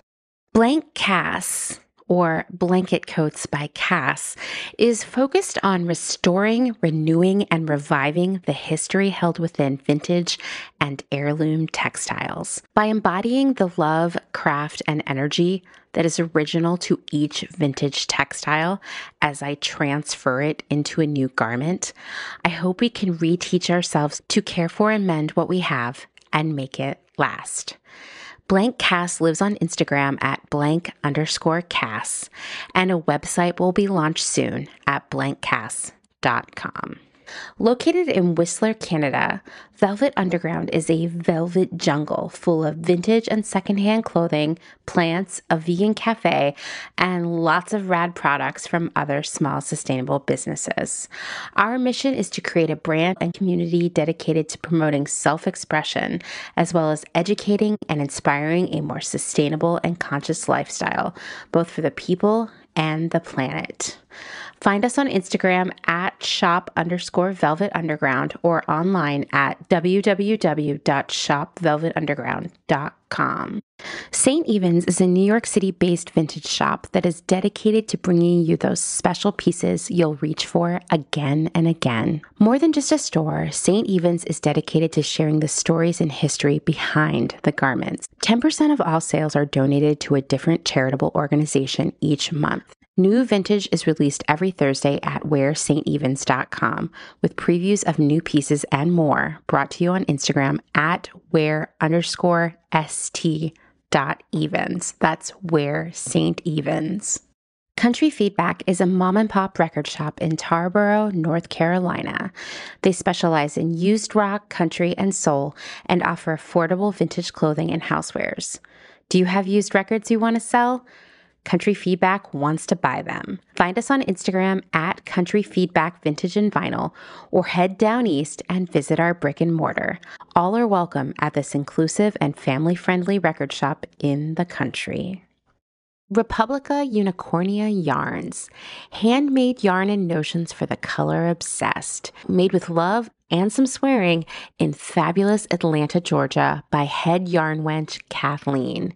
Get ready for rainbows with a side of giving a damn. Republica Unicornia is all about making your own magic using small batch, responsibly sourced, hand dyed yarns and thoughtfully made notions. Slow fashion all the way down and discover the joy of creating your very own beautiful hand knit, crocheted, or woven pieces. Find us on Instagram at Republica underscore unicornia underscore yarns and at www.republicaunicornia.com. Picnic Wear, a slow fashion brand ethically made by hand from vintage and dead stock materials, most notably vintage towels.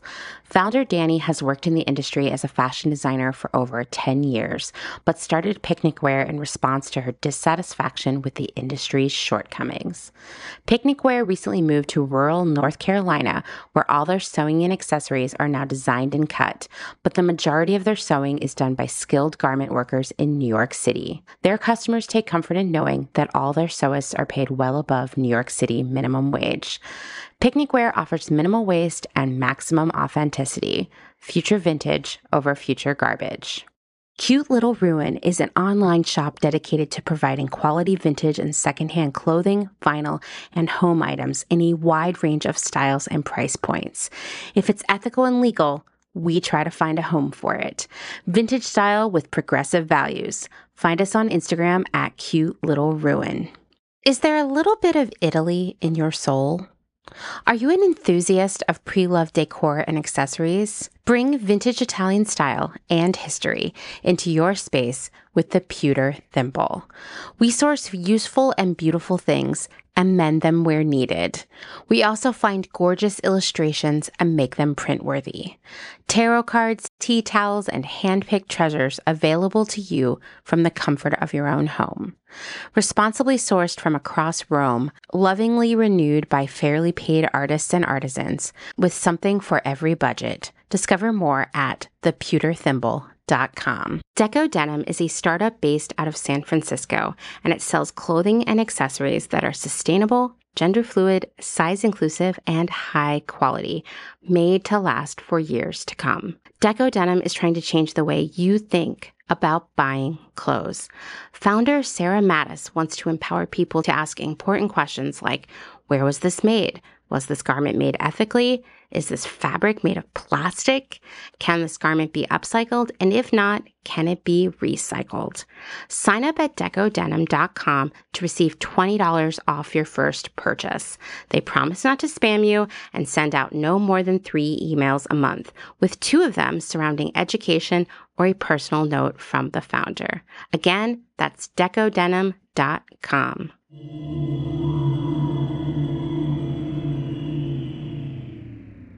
Thanks again to Emma for spending some time with me. It was so awesome. And I can't wait to go up to New York City to visit her and see her shop when I'm settled in Pennsylvania. Seriously, Emma, get ready. I'm coming up. I don't know. Maybe I'll come up in February. Oh, what a gross time to be in New York. I might come up then, though. um, Emma also sent me a little last note uh, about something she'd forgotten to tell you. One more piece of business advice.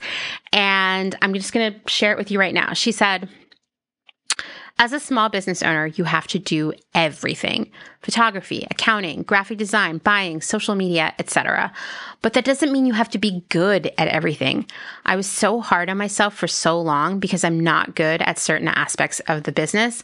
But for me, realizing that I don't have to be the best at everything and letting that idea go made things a little easier. And Emma is so right. You know, one of the things I've been doing with a lot of my clients recently is saying, hey, what are you bad at doing?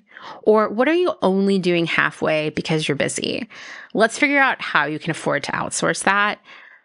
To be honest, it's almost always social media. That's what people say, which I get. It is we call we call me the content factory in our house. I'll be like, oh, I gotta go open the content factory, which is often me sitting on the couch in my nightgown very early in the morning with Janet and just creating social media posts. And uh, it is it is a grind. So I totally understand why a lot of people want to outsource that. Other times, you know, it's like accounting, right? Or it's some other like operational thing. And what I do with my clients is like I work with them to kind of find the money to do it we don't actually find money. We figure out how they can make a little bit more money to cover it. We budget for it. So we'll like tweak the sales plan. We'll take a look at the budget as a whole. And I just, honestly, this is like advice for every aspect of your life. If it's something you're bad at doing or you don't want to do, uh, that you won't do well because you're not in it or you don't have the time, you'll have to rush through it. Like, figure out figure out how to get someone else to do that for you, right? How to pay someone else to do that for you because it really will make a difference in the quality of your life among many other things. And in small business, it also means like it actually, you know, can help your business grow. And with my clients who I've been doing this with for the past couple years, we've actually seen good net result from outsourcing these things like maybe more new customers thanks to better and more consistent social media content or less stress at tax time, which is in itself priceless, but also maybe even owing less taxes is great too.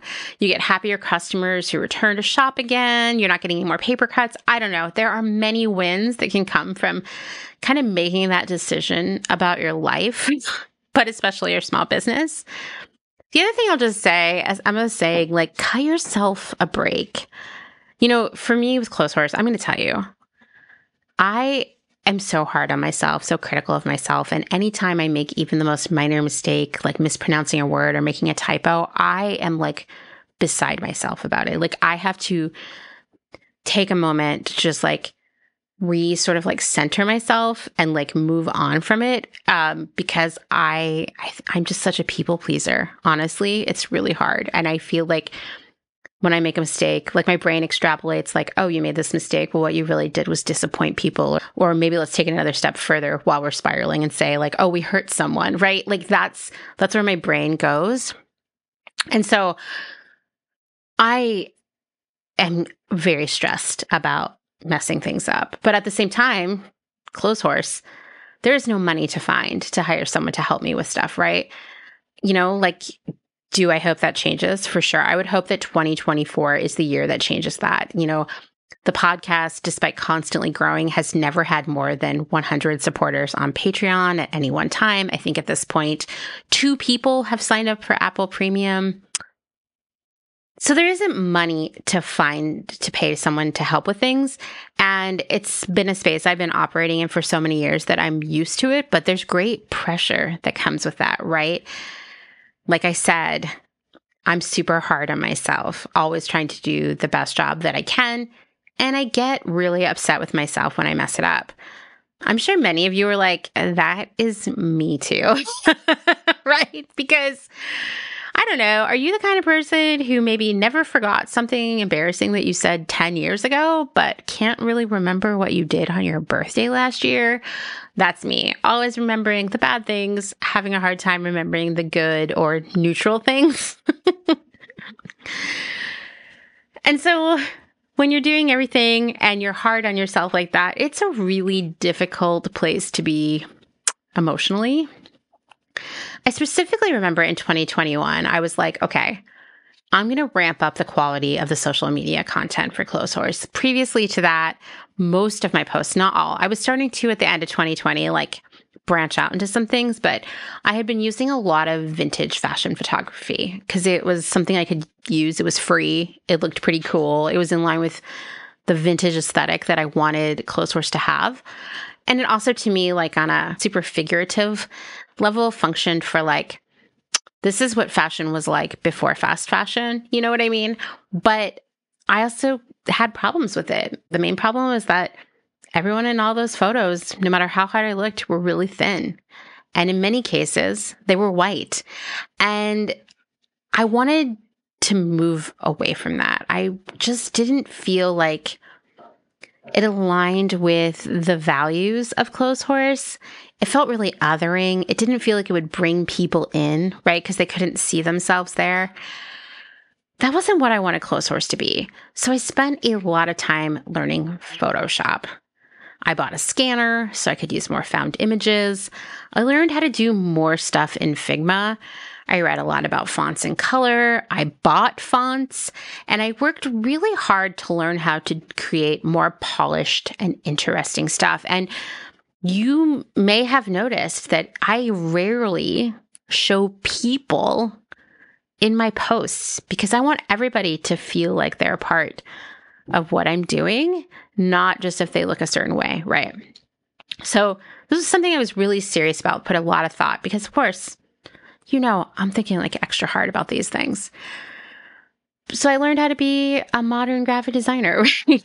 and I kind of did all of this on the job, literally learning these skills while creating content for Clotheshorse. I look back at some of the stuff and I'm like, could have been better, but it's a journey, right?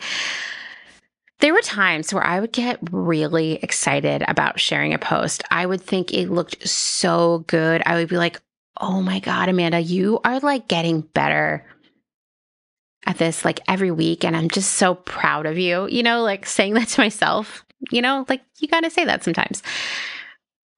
Then I would post it, and there was the same person over and over again for a several month period who would show up every time to call out that the font or the color wasn't accessible enough. And I know that they were being helpful, that they were raising awareness and really teaching me a lot. But I always felt so deflated, so depressed, so angry at myself after reading their comments. Like I was a failure, like I was a bad ableist person. But really, I just wasn't perfect. I didn't go to school to be a graphic designer, especially a graphic designer in 2023, where, you know, you're really thinking a lot more about accessibility. I didn't know what I didn't know basically, but I couldn't I couldn't like forgive myself for that.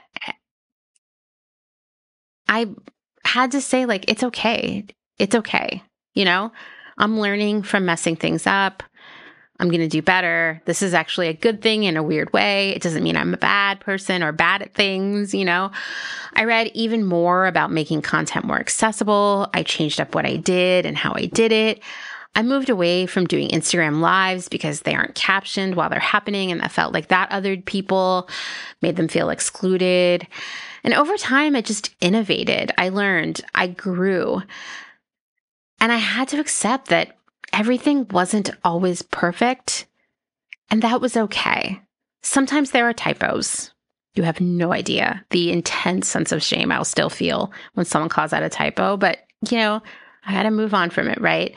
Sometimes I mispronounce a word on the podcast. Those are also mortifying emails to receive, even though I know they're just sent in a kind, thoughtful way. I'm just like, oh, do better next time, Amanda. You know, it's hard. I have to tell myself, that's okay. I actually think big corporate culture has trained us to expect perfection of ourselves as small businesses, right? Like, especially if you worked in a big corporate environment like me, like making a mistake is mortifying. Will like ruin your career tra- trajectory depending on what it is. You've heard about the 10,000 uh, straw fedoras at this point, you know? But I have to remind myself that those big companies have massive teams of people working on everything. Those people probably aren't even having that great of a time at work, but they're doing the best they can. And they might be operating under a lot of fear fear of messing up, of making a mistake, and the repercussions. And they still, despite all these big teams, all these resources, companies will still send out the wrong promo code or mess up the product pages on their site. I don't want to, I'm not going to name which job this was, but I'm just going to say uh, one of my jobs, we were not actually launched to the public yet, and there was a really specific date that the email would come go out saying like hey we're live. And it was a big deal. And uh, the guy there was strangely a big you know pretty big company only one guy handling the emails. And he accidentally or maybe intentionally i don't know sent out the launch email like three days before it was supposed to happen. Stuff like that happens right? It's okay. We're all humans. And i think when it comes to small businesses, we have to remember that what makes small businesses special is that they are people. That when you support a small business, shop from a small business, you're it's about people. It's not about a corporation. And it's the smallness that makes them special, that makes them worth supporting, that makes them valuable and in important parts of their community, right? Anyway, I think running a small business really teaches you to be more gentle with yourself, which I think many of us, regardless of what we do for a living, need to get better at, myself included. Running a small business teaches you to shed your fear of making mistakes, of building boundaries and sticking with them, of being true to what you believe. And these are all really important life things. I've learned more in my three plus years of working on Clotheshorse than I think I learned at my last three jobs. Which is funny because this week you know how, okay, first off, I'm just going to say it. I, I really hate LinkedIn. I understand that we got to be on there to get jobs sometimes, fine. But I don't know if any of you have ever just gone on to LinkedIn and kind of scrolled. I know we talked about this a couple episodes ago, but there, there's so much garbage on LinkedIn. And sometimes you'll having a good you'll be having a good day and LinkedIn will be like, "Hey, I wanted to just send you a little notification to let you know that someone who was really terrible to you has succeeded, right? Or to let you know that someone else has your old job or what have you. And this week, LinkedIn was like, hey, congratulate blank on her five years at Nuuly. And I was like, wow, that person, blank, she started the same day as me. And I was like, wow, she's still there. Like, imagine if I was still there because basically what LinkedIn was reminding me is that five years ago this week, I moved to Philadelphia from Portland to work for Nuuly, which is Urban Outfitters rental platform. And I mean, you all know, you've been listening long enough that that company let me go at the beginning of the pandemic. And I felt like my world was collapsing. Not because I loved that job because I didn't. It was not the right job for me. It was not the right environment for me. It wasn't challenging enough for me. I was way overqualified for it. I didn't fit in. And I think I just reached this point in my life where I was like, some stuff's not okay to me that I could compartmentalize in the past. I can't do that anymore. So I myself was planning to leave that job, hopefully by the end of the year, if not sooner. But you know, then the pandemic came and I got laid off, which was different because now it meant there were no jobs. I had no health insurance and it felt as if my career was over. You all have heard all this before. It's weird to think back years later and imagine still being at that job five years later because I feel like so much has happened in the th- more than three years since I was laid off from there in my life that has been incredible. Just like a total shift in what it is to be me, to live my life, to find my value, to have ex- optimism about the future. It's hard to imagine doing that because I've done so much since then. I've met so many cool people. I found my community and my purpose via Close Clotheshorse. And it's just like one of those things. Life never stops being surprising. I look back on what I've done so far, where I've gone, who I've met, and I would have never seen 99% of that coming, you know? And I wouldn't change that at all. And I think for all of you who are, and I know there are a bunch of you listening who feel this way because you email me about it, for a lot of you who feel stuck or don't know what to do next, who feel hopeless about everything happening in the world from genocide to war to climate change to income inequality to pollution to all of it, right? I know so many of you feel overwhelmed by that, feel hopeless sometimes. I know others of you are like, oh, I'm stuck in this system that I know is bad, that is harmful, but I can't get out of it because I don't I don't know what to do next. I don't know how to do it. I want to promise you that somehow you will figure it out. And it might be in a way that you didn't expect.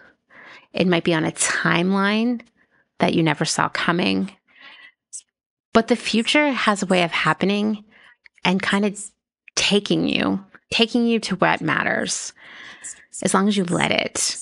And I know that feels sort of like a little smidge of toxic positivity, but when I look at the things that have happened in my life that felt the scariest, the most devastating, that left me feeling just so hopeless and, you know, losing my job in the middle of a global pandemic, not the biggest one, but I can go all the way back and think about my partner dying right before our child was born.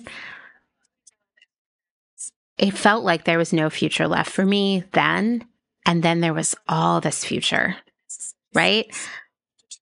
the future is out there and the future is i mean it's going to happen tomorrow right it starts happening in 5 minutes the future you me everyone around us we have the power the power of our community to make that future what we want it to be no matter how hard it feels right now something i want you to all to think about as we finish up this year and start a new one. I'm not much of a fan of New Year's resolutions, even though I know, yes, I've cited them in this episode.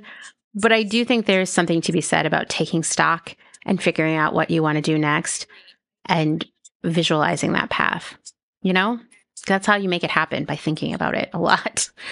I say that as a professional overthinker. All right. Well, thank you for listening to another episode of Clotheshorse, hosted, written, edited, all the things by me, Amanda Lee McCarty. If you like what you're hearing, as always, please leave a rating, maybe even a review on Apple Podcasts. But most importantly, you know what I'm going to say tell your friends. I love when someone sends me a message and they're like, hey, I found Clotheshorse through my sister, through my coworker, through my neighbor, and I have learned so much. That is the best news every time I hear it. If you'd like to support my work financially, you can learn more at patreon.com slash clotheshorse podcast, or you can check out the Apple premium subscription. There are other ways that you can support me financially or otherwise. You can learn all about that on Instagram, where you'll find me as at Clotheshorse Podcast. You'll also find me over there on TikTok by the same name, uh, dealing with a lot of a lot of people who are mean to me, and I think I might be old enough to be their mother. but also lots of really excited, passionate people too. So it's a mix. It's worth it. Um, the last thing I'll just say to you, well, the second to last thing, because you know what the last thing I'm going to say is. The second to last thing I'm going to say is that there will not be an episode of Clotheshorse next week because Dustin and I are driving to Pennsylvania to get the keys to our new place and drop off a bunch of stuff and track down a secondhand washer and dryer. So, no episode next week. I'll be back after that. Now I'm going to say the last thing. You know what it is. Thanks, as always, to Dustin Travis White for our music and audio support. All right. Talk to you all in a couple weeks. Bye.